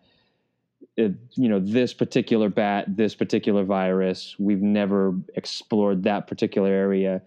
And there's a theory that that's they believe that that's how that it made that jump. But it's the same thing as what you said about the pigs where it's like it's all in relation to you know our physical proximity to these animals and and what we're doing with them and the way we're interacting with them. And it's like you know people been eating the bat soup for a long time but we're starting to go to new areas and push into new places and we're starting to get to you know some pretty undiscovered parts of the world where i mean we find new species every day why is it so crazy to think that we're pushing into areas we probably shouldn't be in mm-hmm. and that's Mhm. why we're kind of finding ourselves like how does this happen well that's a pretty good theory i mean because it, it just doesn't make sense to me that something that's been done for such a long time already would all of the sudden become a problem. And i'm no scientist obviously so obviously it's possible but i just thought that it was really interesting that you know it makes a lot of sense to me because we do we have been for a long time pushing into new territories and areas and you know we're constantly building in new new areas and constantly flattening out forests to put up new things and you know as we destroy more and more of nature and and these you know animals habitats as we do that we're going to be going deeper and deeper into their world. And in doing so, you know, part of their world is they have these things, they have these viruses, and they have illnesses that, you know, human beings weren't necessarily getting before or weren't necessarily able to get before. And I, I, I found that really fascinating. And I'm like, you know, it's interesting. Nobody's really talking about it. It just kind of comes back to this lazy, like, well, who drank the fucking soup? And it's like, come on, man. no, I've I've heard of that uh, um, perspective, and I totally forgot about that. So I think it's really great that you brought it up. And yeah, we're going going into places that we, sh- well, not like shouldn't be, but it's like if you're not making an effort to study the said unknown environment before you're just being all yeah. sociopathic and American, be like, manifest destiny. Plow it over. yeah. And it's like, yeah, oh, yeah. And it's like, you know, Mother Nature. It's uh I don't know if you've ever like crossed your mom before, like yeah, you'll get like a timeout. Or uh-huh. in, in, my in my Lat, Lat, Latin upbringing, you got spanked. Yeah, it's like you're fucking around, uh, you're gonna you're gonna get what you're looking for. And mm-hmm. so surprised, like people are just so shocked and like, oh my rights. And it's like, dude, uh, it's, it's like, like everything that's coming out, like Mount Rushmore. That that racist motherfucker just like dynamited uh, um, a native like a people's that was like their spiritual. There was like that was like their that, that, that was, was like up, that was like if you blew up. Well, okay, well, not to draw, not to draw is like that got set on fire, but like, yeah.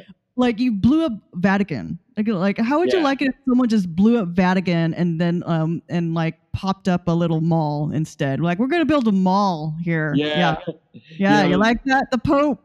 Like, yeah, what's you know, up, Pope? We need this Applebee's in here better than we need your ass, man.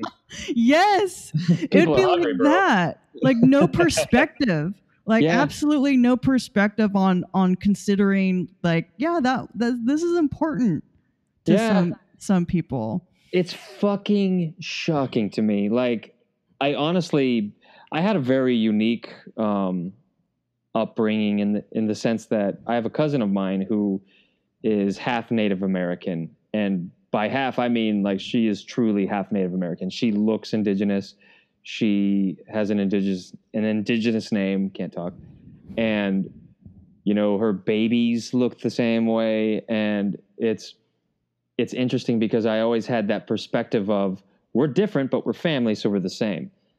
And what always shocked me was as kids, we would go out and visit her family on the reservation. And I remember just always, as we drove up, just thinking, even as a little kid, I was thinking, this is kind of fucked up. Like, look at these places, man. Like, they're literally just held together by like boards and they're just literally drilled together like sheet metal and trailers. And we've literally left these people with nothing. Mm. And here, just go sit out on this dead piece of land where you can't even grow grass. Like, fuck off.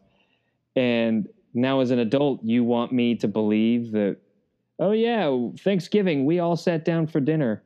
No, no, we didn't. Come on. And as I get older, and I I'm like paying more and more attention, and I'm as I've you know through the years, as we all have, or as we should have, you know, we've made friends of different cultures and ethnicities and backgrounds and makeups, and you hear their story and you see what they go through, and all of these things kind of help formulate your view of the world and your thoughts and you've got these people that all they know are other dudes named Dave and Chad and Kevin. like, are you kidding me? And then you want to tell me you know more about the world than I do when I live in a city of 24 million people and every single person's a different color and every single person's from, from a different place. And you hear these stories. Like, uh, what I found shocking, actually, I had a girlfriend a few years back who was um, Cambodian and she talked about the uh, the Khmer Rouge and how it was this basically a genocide. And I'm like, I've never heard of that in my life. And she goes, Yeah, you never will, because uh, you're not Cambodian and it doesn't fucking matter here. Mm-hmm. It's like, mm-hmm. yeah, that's true because we really don't give a shit. It's just, it there's just sort of this like lazy acceptance, and I you you really hit it earlier where you said you know people just unwilling to give up on this shift of you know what their life is now or what it was. Mm-hmm. and i get it. I i mean i'm i'm not such a such an out there progressive person that i can't understand wanting to hold on to what you know and what is familiar and what feels good and is safe. But i can also tell you that i used to not even eat chinese food when i was a kid because it looked weird it looked like worms and i was afraid of it and now it's the most delicious shit in the world so maybe you need to try Chinese food. And what I mean by that is maybe you need to make friends that aren't white. maybe you Mhm. need to make friends that are like, yeah, my experience in this place is a lot different than yours, man. And um, it's just one of those things where I'm like, dude, all you got to do is just talk to somebody different for five minutes. Just come out of your fucking shell for a minute. It's not hard. And people really get stuck up in that. They're just like, well, you know, I, I'm not doing the mask thing because you're infringing on my freedoms. And it's like, have you ever been to a place where there's no such thing as freedom? Because I have. It's pretty fucking wild. Mhm. Mhm. So if you had been to those places and you've seen those things, you would come back here and be like, oh, we have it very nice here. It's very nice here. and it's weird. It's just that lack of perspective. I I don't know what it takes to help people get gain that perspective. I think it really is sort of a personal choice. I think at some point because, I mean, like we discussed yesterday a little bit, um, you know, toxic male behavior and you know, sort of my journey with that and how I came from a place of not believing women, not because I didn't believe women, because not not a oh I don't believe a woman because why would you believe a woman? yeah, yeah. But like I just didn't know guys were like that because I didn't know guys like that, and my father wasn't like that, and I didn't have that example of a man that leers at women and check out the tits on that one because my dad wasn't like that. My dad just yeah. fixed cars and went to bed. Like he was he was just too tired to give a shit maybe, but I honestly like I remember having conversations with female friends and or even, you know, relatives and family members and they would tell me these things and I'm like, that no, come on. Like a, a guy really sent you that message? No, come on. Cuz why would a guy do that? Dick, dick pics and all that. Yeah, like that's Yeah. fucking crazy. And it's like Yeah. no, it's not crazy. And like with like what I was telling you was with the rise of like the Tinders and the um, the Bumbles and whatever else is out there, it's crazy because now I've had my friends go, no, look, and they show me their inbox, and a first message from a guy will be like, oh, I definitely wouldn't pull out. And it would be like, how do you start a conversation with a human being like that? Mhm. that's fucking wild. Or the fact that like I I was on the phone with my cousin last night, um, and we kind of got into the discussion a little bit. And she said, "You know what's crazy? Like she's actually right now trying to find a way to bring it up to our family that at the last family get together. And my cousin's my age; she's uh, 38, about to be 39. Actually, she just turned 39. And my uncle, who is 50s, 60s, don't know, don't care. He's an old sack of shit. Uh, grabbed her ass at the family party drunkenly, and Oh. yeah, and I I could kill him for that. And it's one of those things where we were as we were talking about it, she goes, "You know, it's I've had that happen so many times and I've had so many times where I've literally just been like, did that just really happen? Did that guy just really do that to me?" And it's heartbreaking and crushing because you're thinking, "Wait, this is like not even like a one-time thing?" No, it happens all the time. Everywhere I go, I get comments or I can't even walk down the street without being looked at. And once I started paying attention to that and really like watching the way other dudes were, because I didn't really have those friends that were like that, because it makes me uncomfortable because I've always kind of been the shy, nerdy guy that doesn't want to make anybody feel weird. And even though I don't come off that way, I look very much douchebag, like shaved head, beard, like motorcycle type, you know. But I'm really just sort of this like shy guy who's just totally like, oh, sorry, I didn't mean to. Uh, I didn't. Oh, I didn't want to make you feel weird. Mhm. And there's there's just was just a weird shift for me to realize that, and it was heartbreaking, and I cried like a lot over that Mhm. because thinking that my cousin who I love, who I would like I would murder for that somebody hurt her and I wasn't able to save her or protect her, but I don't have to. It's not my job.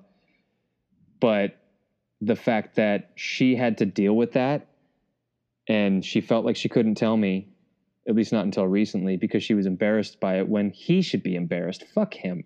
Why are you embarrassed? And it's like that's what society does to women. They make you feel like it's your fault and you're embarrassed by this and you, there's guilt and shame when the guilt and the shame needs to be on the dude who does that. And Mhm.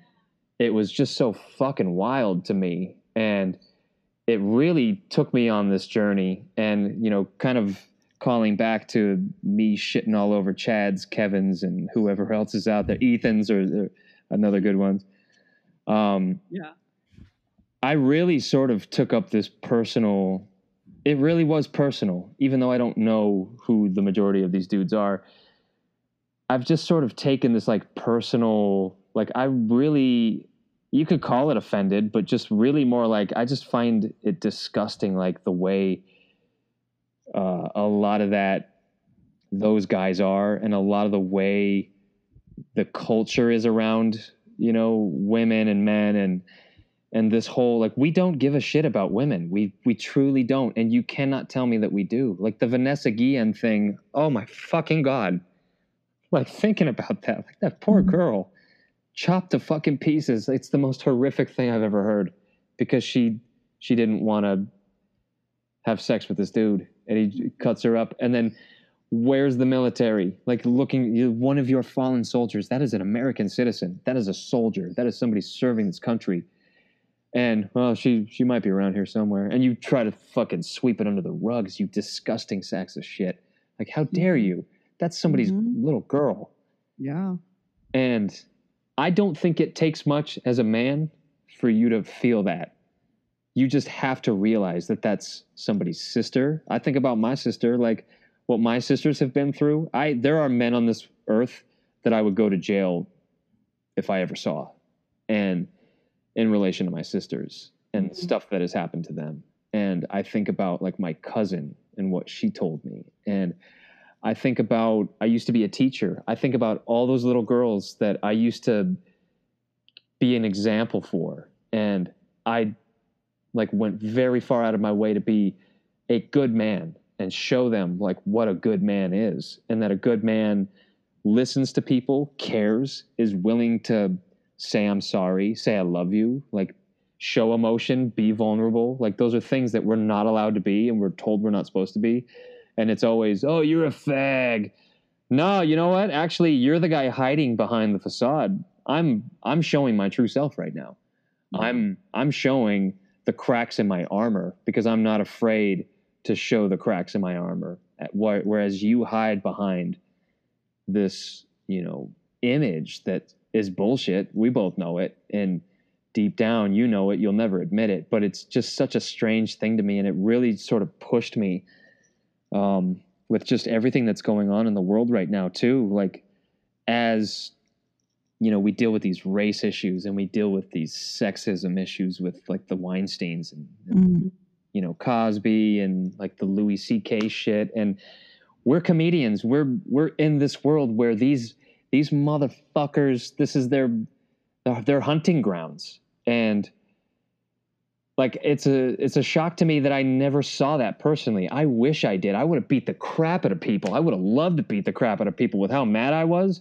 Good God, that would have been the absolute marriage of of anger and righteous justification. But like, it's so crushing to think of like all of my friends that I've talked to. They're like, yeah, I've had stuff happen to me, or yeah, I've had somebody try something, and you're just like, oh God, I can't apologize enough. And it's I wasn't the guy, but like it's just such like a crushing thing when you truly, truly, truly think about it. And I I know that you can't put yourselves in the shoes of a woman as a man, but you can damn sure sympathize and you can empathize and you can damn sure see it if you want to. It's just that you choose not to and you choose to, to see it as like, oh, you're just being dramatic or blah, blah, blah, blah, blah. But isn't that the same shit we used to say to black people before the, all the videos got out? Before Facebook Live. Yeah, like like let's be fucking real. Are we really acting like certain things? It's almost like the Trump thing. How everyone's like, well, everyone's lying. Trump's being on. Really, everyone like three million other people are the liar, but the one old delusional dude who's doing like fucking Twitter rants at 3 a.m. Nothing wrong with him. Yeah. Oh. Oh. Okay. He's totally of sound mind, and everyone else is the fucking liar. All right, man. Whatever you want to say. Like it's, and I. It's weird because I'm not a Democrat and I'm not a Republican. I'm an independent voter, but mm-hmm. just the dismissiveness, the gaslighting, the blowing off, the no, nah, that's not. Oh no, fake news. It's just so disgusting to me, and to me, it it really is sort of indicative of just where we've been at with our problems as a culture, where we just sweep things under the rug, and we just if we like somebody enough because they're on TV or because they're famous, we let them kind of get away with whatever they want to get away with. And then that influences everything from there. And I'm sort of like, how can you complain about a Kardashian when that's all you talk about? Like you're you're giving life to it, and we're giving these people life. And it's weird because we don't give life to the truth. We give life to the person, the the character, the personality like fuck Joe Exotic. I don't know anything about that dude, and I don't want to know anything about that dude because I can tell that that's somebody who could potentially get to where a Trump's at if he really wanted to. Well, he did run. I did. I did see the docu, and he did. He did oh, did he? Oh, yeah, oh, he did. He did. He didn't get much, tra- but but it's like he it, the psychosis of the the energy level that he was at. It was at par. Yeah. It was at par to Trump, and Trump knows exactly what he's doing. He's like just you know playing his mm-hmm. playing his fan base like yeah. you know fiddle lemmings and and whatnot and it's so the longer i'm in recovery and i you know i, I do have trump supporters on on my feed and one one came out of the closet and she posted and i look in her eyes and it's like something's going on there. There's it's like a spell. It's like it's like there there was nothing there. Like yeah. i don't know what happened to her along and she was always a certain of that political party. She was always a republican. So like why am i mm-hmm. shocked? Like i'm she's she's wearing her trump hat all proud smiling but i'm looking in her eyes. It's like something's going on in yeah. in there and it's like um it's sort of it's very like and you know if you're not woke or if you're not doing the work let me put it that way if you're not doing the work the spiritual work where you could see bullshit on on both sides like mm-hmm. i'll i'll be i'll definitely be voting but i don't know who i'll be voting voting for yeah. and and the fear mongering that's going on on both on both sides like both sides are for kids in cages you know bottom yeah straight. And it's like the Democrats. This is from what I've seen, and and I'm I'm I've been so like waking up to like the Democrats like point like approach. Like we were supposed to get the California was supposed to get high speed rail. We voted it in. Mm-hmm. You know the people wanted high speed rail, and Gavin Newsom was like, "No, nah, we're not going to do that." Yeah. So not paying attention to to the people. It's like, what the fuck? and and it's like okay if you want this is how i'm seeing it it's like if you want silent racism vote democrat if you want overt racism vote republican that's yeah. really that's like bottom like straight that's what this is this is about you want silent racism because on both sides people of color got dicked on both sides whether yep. clinton was in office or obama was in office they got dicked on both sides so still they're doing this old tactic of fear mongering. And um like cool. Yeah. cool. Do you still want to believe that story? Do you still want to believe believe that that narrative? Because i don't. Yeah like it's so weird because we're we're waking up to a lot of things right now and there's a lot of truth that's being revealed. And as that truth gets revealed i know that there are a lot of people actively working to make it so the truth doesn't seem like the truth, or at mm-hmm. least if nothing else, it's tough to verify, and it's really left as well. We can agree to disagree, and it goes, no, there's no agreeing to disagree on the truth. The truth is the truth, you know, we can agree to disagree on opinions or approaches or policies, but the truth is the truth and lies are lies. And I hate the word falsehood because it's the most dismissive bullshit, like liberal, safe word to avoid. Just call him a fucking liar. Yeah, yeah, he's a fucking liar. And it's weird because I I don't like Trump as a person. And it's been that way since the 80s.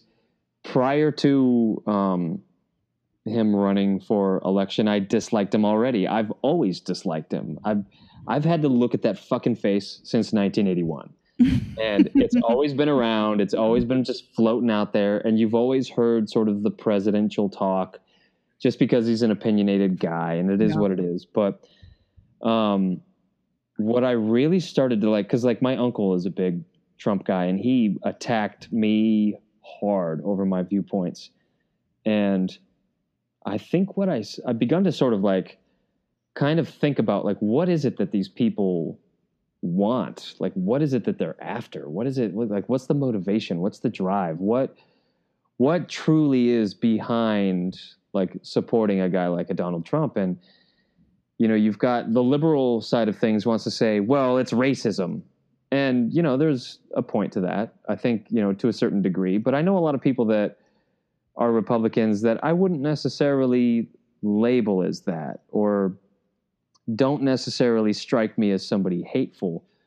Um, and it's true and it's fair and it's, you know, I'm, and I, you know me, I've, oh boy, I've kicked and screamed and probably talked the most shit of anybody about Donald Trump. But mm-hmm. where I'm fair is that when it comes down to supporters and people who stand behind him, um, you know, I've, I've really tried to understand because I think in understanding, you can really sort of reach that place of, okay, I can see where you're going with it, and I can see what's bothering you, and and I think that's where the liberals have gone wrong. Is they what they're not catching is that a lot of people were left behind, and a lot of people have been forgotten about, and a lot of people have been just sort of you know pushed aside and swept under the rug, and my feelings on that are kind of well, join the fucking club, okay?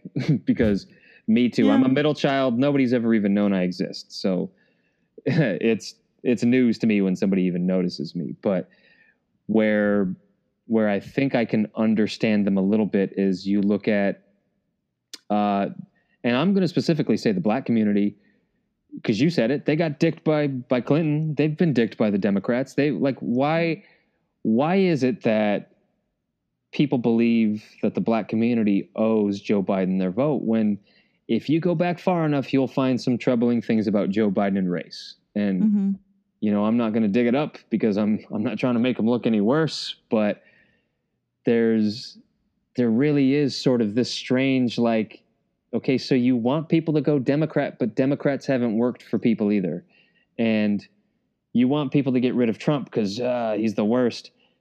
But there's an interesting twist to this that I hadn't really considered, and that is that he's facilitating change and it's not on purpose. He's i believe he's dumb enough that he's accidentally changing things for the better.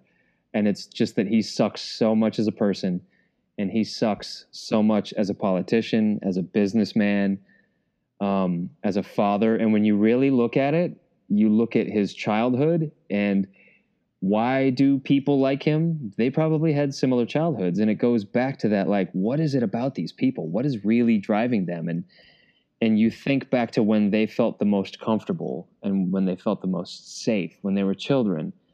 And their father, who, you know, back then might have been a racist alcoholic, piece of crap, beat the crap out of mom.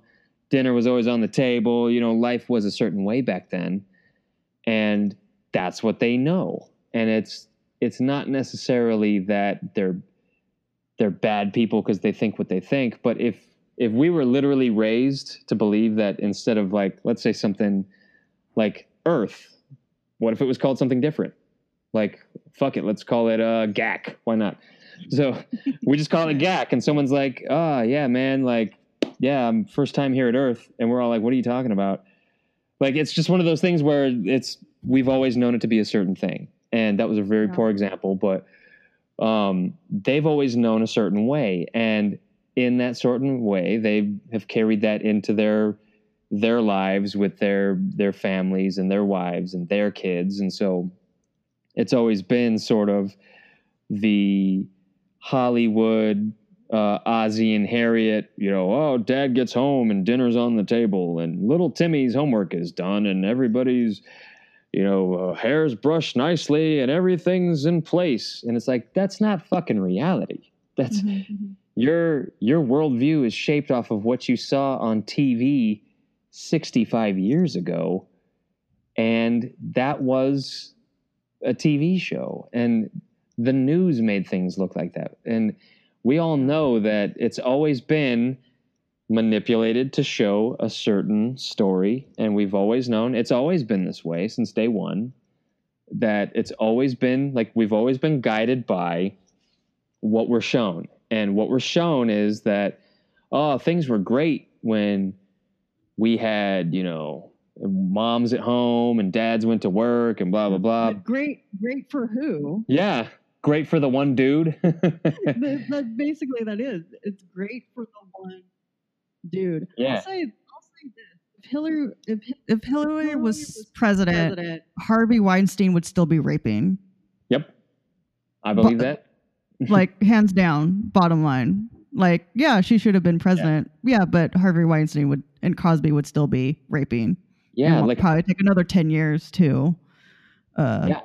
Or they probably believe- died or or in most cases you wait till the rapist died and then that's when the truth come out comes out Mhm. and oh root of all evil that's a really great podcast um the dolly the dolly oh that murder it was that murder from Oh, um, Black Dahlia. black dahlia Yeah. Yeah, that was like an unsolved crime, and it wasn't until um, the the dude died, and he he did like rape and incest to his own daughter and fathered uh, a child, and so the grandmother.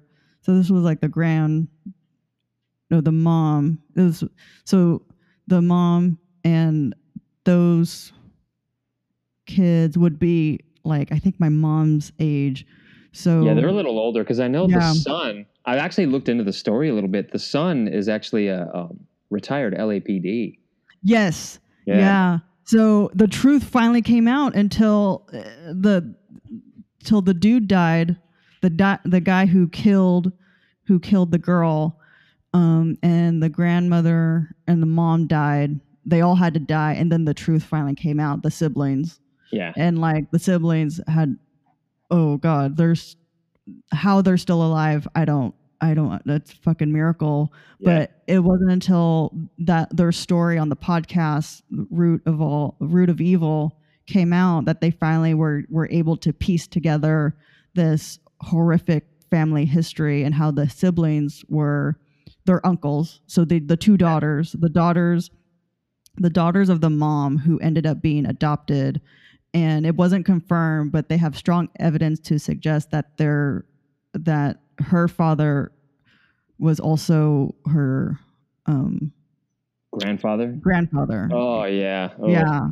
Ugh. So he fathered, and God. he he was sick, just a sick guy, but just nar- narcissistic, sociopath, just psychotic, and just was able to, um, you know, got his daughter pregnant twice, uh, got the abortion. The, she aborted the first baby, but Mhm. then this he tried again, and so that baby um, ended up um, adopted. So that the mom, you know, not knowing, not knowing who her father was, also her her grandfather. So wow.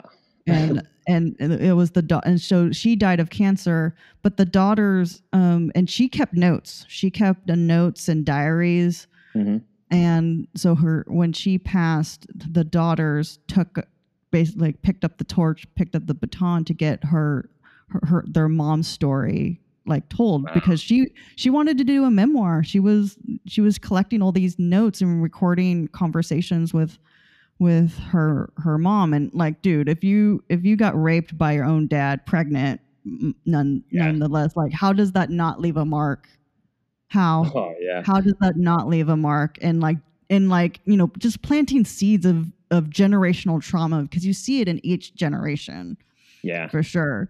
And so that case like got solved when you know um the rapist died. And so I don't know if Hillary was president and Harvey Weinstein kept raping for another 10, 20 years until he died and the truth won't come out until death. That's a lot of that's what happened a lot of times. Like the truth never Yeah.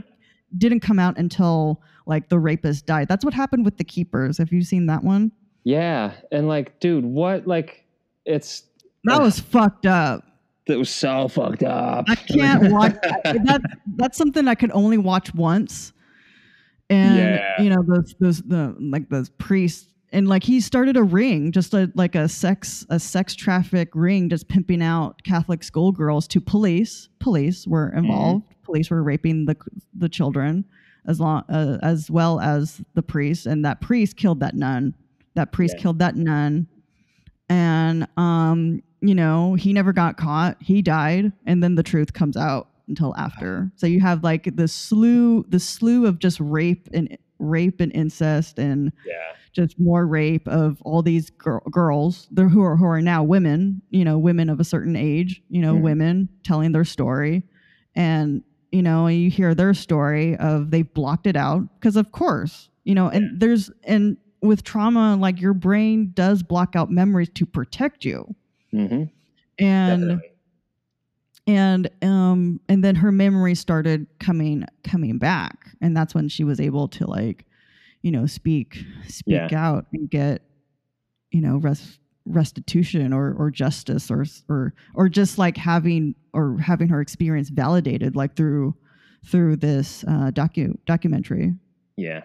It's You so know? crazy cuz like I this is where I I struggle as a person. Um you know, I th- I think about our our justice, you know, justice system and the way things are and the way things go. And I think my my big struggle in this life is knowing that justice often happens less than it should. And it uh, it's such a like a frustrating thing to me that like it's kind of pushed my political views a little bit. And it's sort of why I don't necessarily see myself as um, a liberal per se because you know I, I don't necessarily like I I agree with um, you know most things on in terms of like socially uh, with liberalism but one th- one area that I know I'm I'm definitely different in and um, I wouldn't even necessarily say conservatives either because it's you know sort of the, the Christian oh you you know you shouldn't shouldn't ever hurt somebody or whatever but I'm just sort of of the mind and the the body that because there is no justice you have to go make your own. And I know that's not okay. And I know that's not it's you know societally like it's not okay if that's if that makes any sense. You know we've Yeah. all determined like you're not supposed to do that no matter what. But it's like well what happens when the system is routinely and consistently failing people. Like you have fathers that go to jail for killing the guy that you know molested their daughter and then that dude will sit there for 10 15 years and i'm like why? Like how, like how is that merciful? How is that right? Mhm. how is that righteous? Like as a judge you know you're playing it totally as oh well this is what the law says but you're a person first man and you got to know better that you're sending a good man to prison for nothing and for doing what was right and doing what was good for his family. And that's where i sort of split from i think the usual views is that i i have very much like a, a vengeance inside of me inside of my mind. And i think that's why i i have taken that and i've channeled it into other areas as a means of like blowing out that steam and that's when i go after my chads and that's where i go after my ethans and i really like lay it out for people because i know that i by law i can't physically do anything to you but at least if nothing else i'm going to tell you all the things that you probably need to hear or that you haven't been told by somebody who if anything, like I'm probably better than your friends are because your friends have probably lied to you and told you that you're cool and all, but I'm talking shit to you because you're being an asshole and I'm checking your behavior. and I'm checking like your your toxic bullshit and I'm a tough dude like so you can't give me the like oh okay snowflake nah man I'm trust me I could throw with you but the point is that like you're being an asshole right now and I'm not trying to fight you I'm trying to just tell you and and I feel like a lot of people just don't you know they they don't necessarily know how to carry themselves these days and they don't necessarily think about the way they are and the way it projects out towards others and the way you can really be kind of in charge of your own self and still not let people take advantage of you, not also take advantage of people. Like you can really maneuver this world if you want to in a good way, in a peaceful way. You can do right by people. You can stop people from doing wrong by you, and you should. And I kind of feel like we're at a point now where I'm really more about like, fuck yeah, I cry. Fuck yeah, I get sad. Fuck yeah, I have depressed days. What are you going to do about it? What are you going to say, man? Like, it's like, yeah. I'm trying to like make that shift of like, yeah. actually, uh-huh. it's cool to talk about that. Like, it's, it's not cool to like try to hide your your racism and try to hide your feelings and try to hide your shit. You're not feeling good, like just tell me, man. Like actually, what was a really interesting um, thing. I know we're short on time here, but uh, an interesting change that happened when my mom passed away was, you know, I had that 10 years of being angry mm-hmm. um, from losing my best friend. And I was angry at the military because, you know, they, I would argue, were responsible for his death. And I've had to let that go. And I've had to not let that determine my feelings towards the military. It still does, and I, I still struggle with that, and it's why I get so angry at something like a Vanessa Guillen when I'm like, I've I literally had my life ripped in half by the military, and what they they did to my friend, mm-hmm. and they were responsible for his death in the end. And there's a lot to it that I uh, didn't mention, but um, I took all that, and I was like, when my mother passed away, I was like, I just want to tell people I love them. I just want to tell people that I care about them. Life's too fucking short I had too many times that my mom would call me and I wouldn't pick up the phone because I'd be like, ah, I don't want to talk right now, or I'm high right now. I don't want my mom to know. And you know, you're mm-hmm. and you now I'd be like, dude, I would kill to have that last phone conversation, just one more. And I look at it like, dude, like it's interesting. You know, I I know you you recently had um, Cody Woods on, and we we hashed out some issues with ourselves. Uh, we, you know, we're great friends, and then had our problem, and um, we, I, you know, took the time to kind of get over and ma- apologize and for my part in it, and I think that's what mm.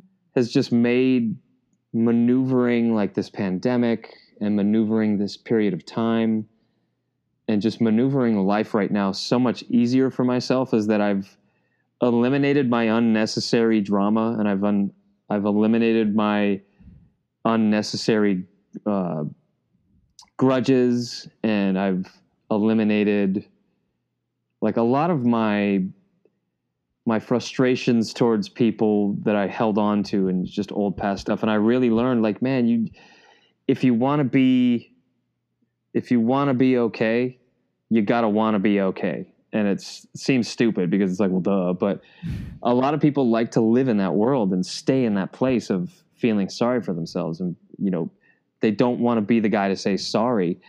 And there's so much more strength in saying sorry than there is in putting on the tough face. And one of my favorite things ever and um, listening to henry rollins and he was talking about guys who get out of prison. And he's like a guy who just gets out of jail should easily and could easily be the guy who's like, "What's up, motherfucker?" and like go out and fight people. But the strength of that guy and the guy who truly comes out of there better is the guy that's like, "Good morning, how are you?" That guy's been through hell, and yet he's still polite. He's still courteous. He still holds a door for people. He's he didn't let savagery break him. And I think that's kind of what my big message is today is that like we're we're in savage times. Let's be real. I mean, you live in a war zone right now and I was in that war zone back in June when LA was on fire. It was all around me. And I was literally on the streets with a lot of those protesters. And I saw some shit that will be with me for my entire life.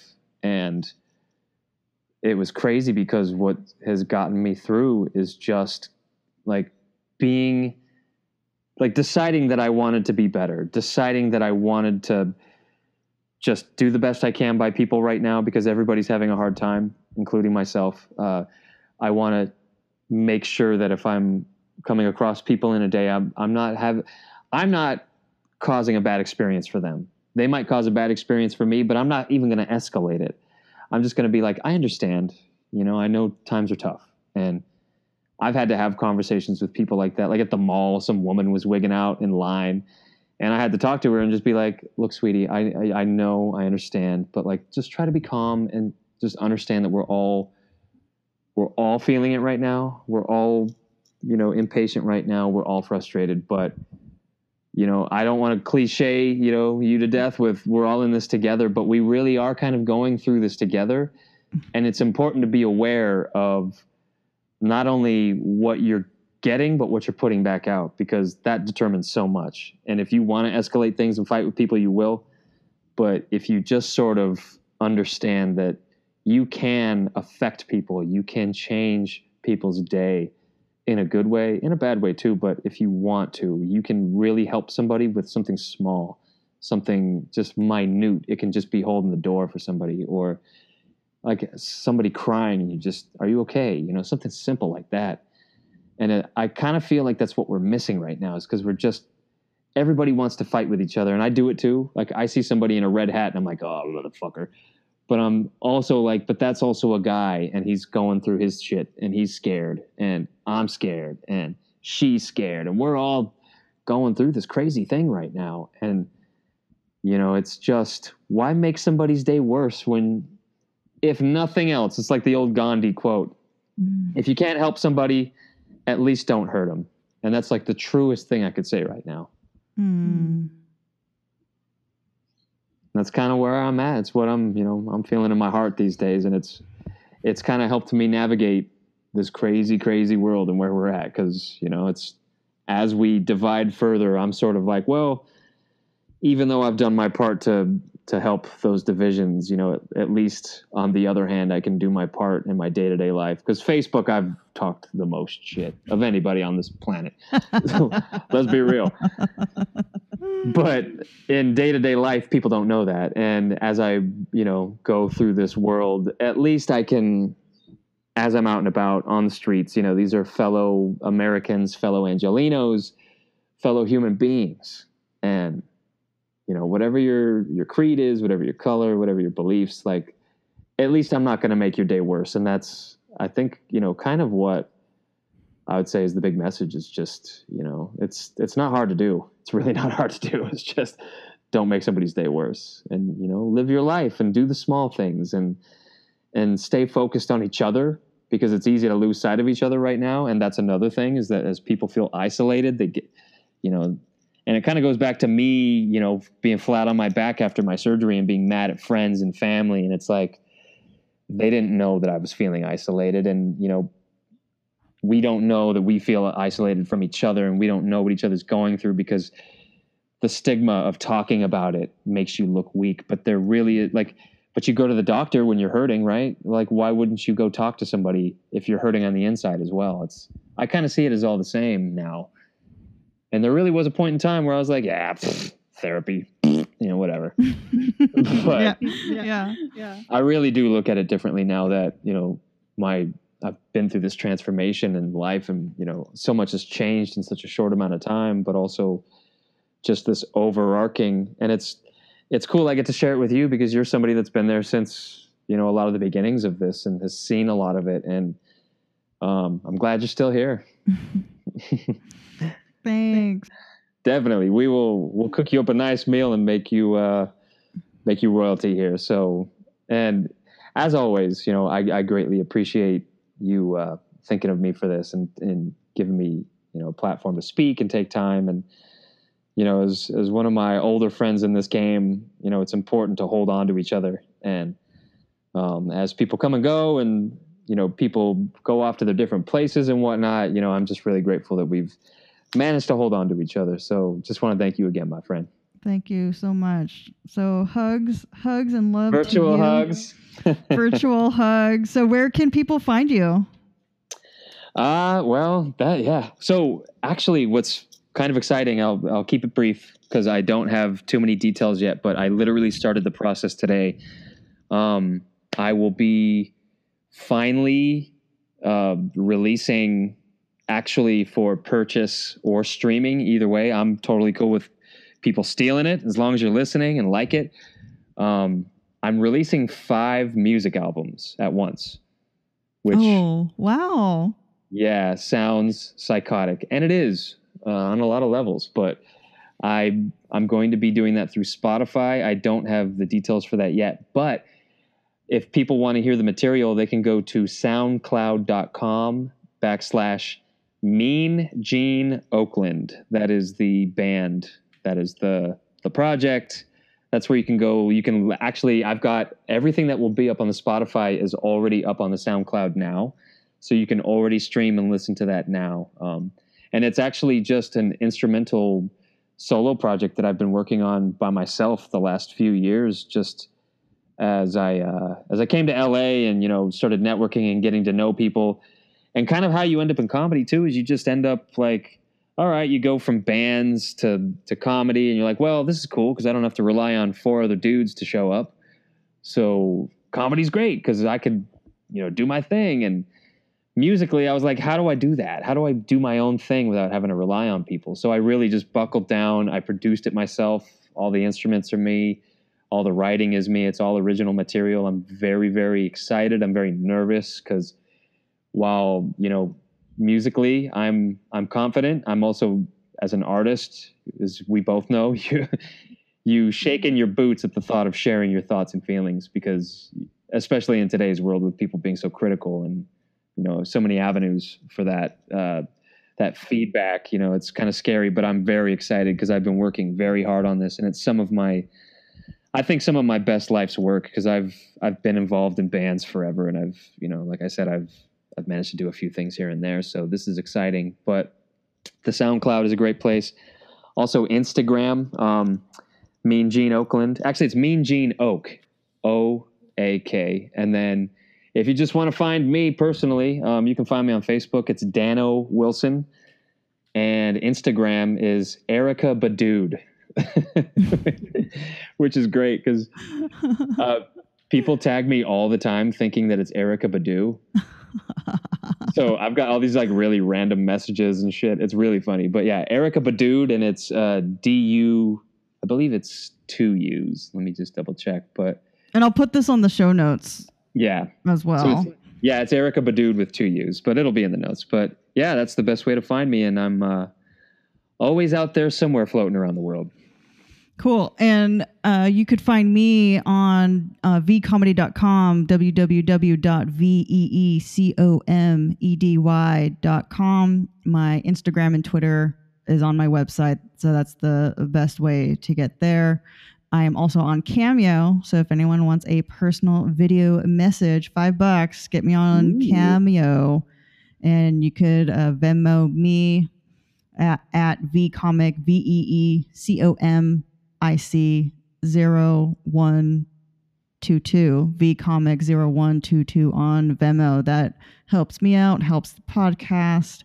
And um, thanks, everyone. Thank you so much for Dan. Thank for, you. I thank appreciate you it. Dan. thank you, Dan, for being on the podcast. I thank you so much. Again, you know, I love you to death. You're one of my favorites, and you know, just the fact that you thought of me and gave me a chance to talk. I, I greatly appreciate it, my dear. Cool. Yes. So um, have a good one. Be safe and um, practice those budgets. Thanks, everyone.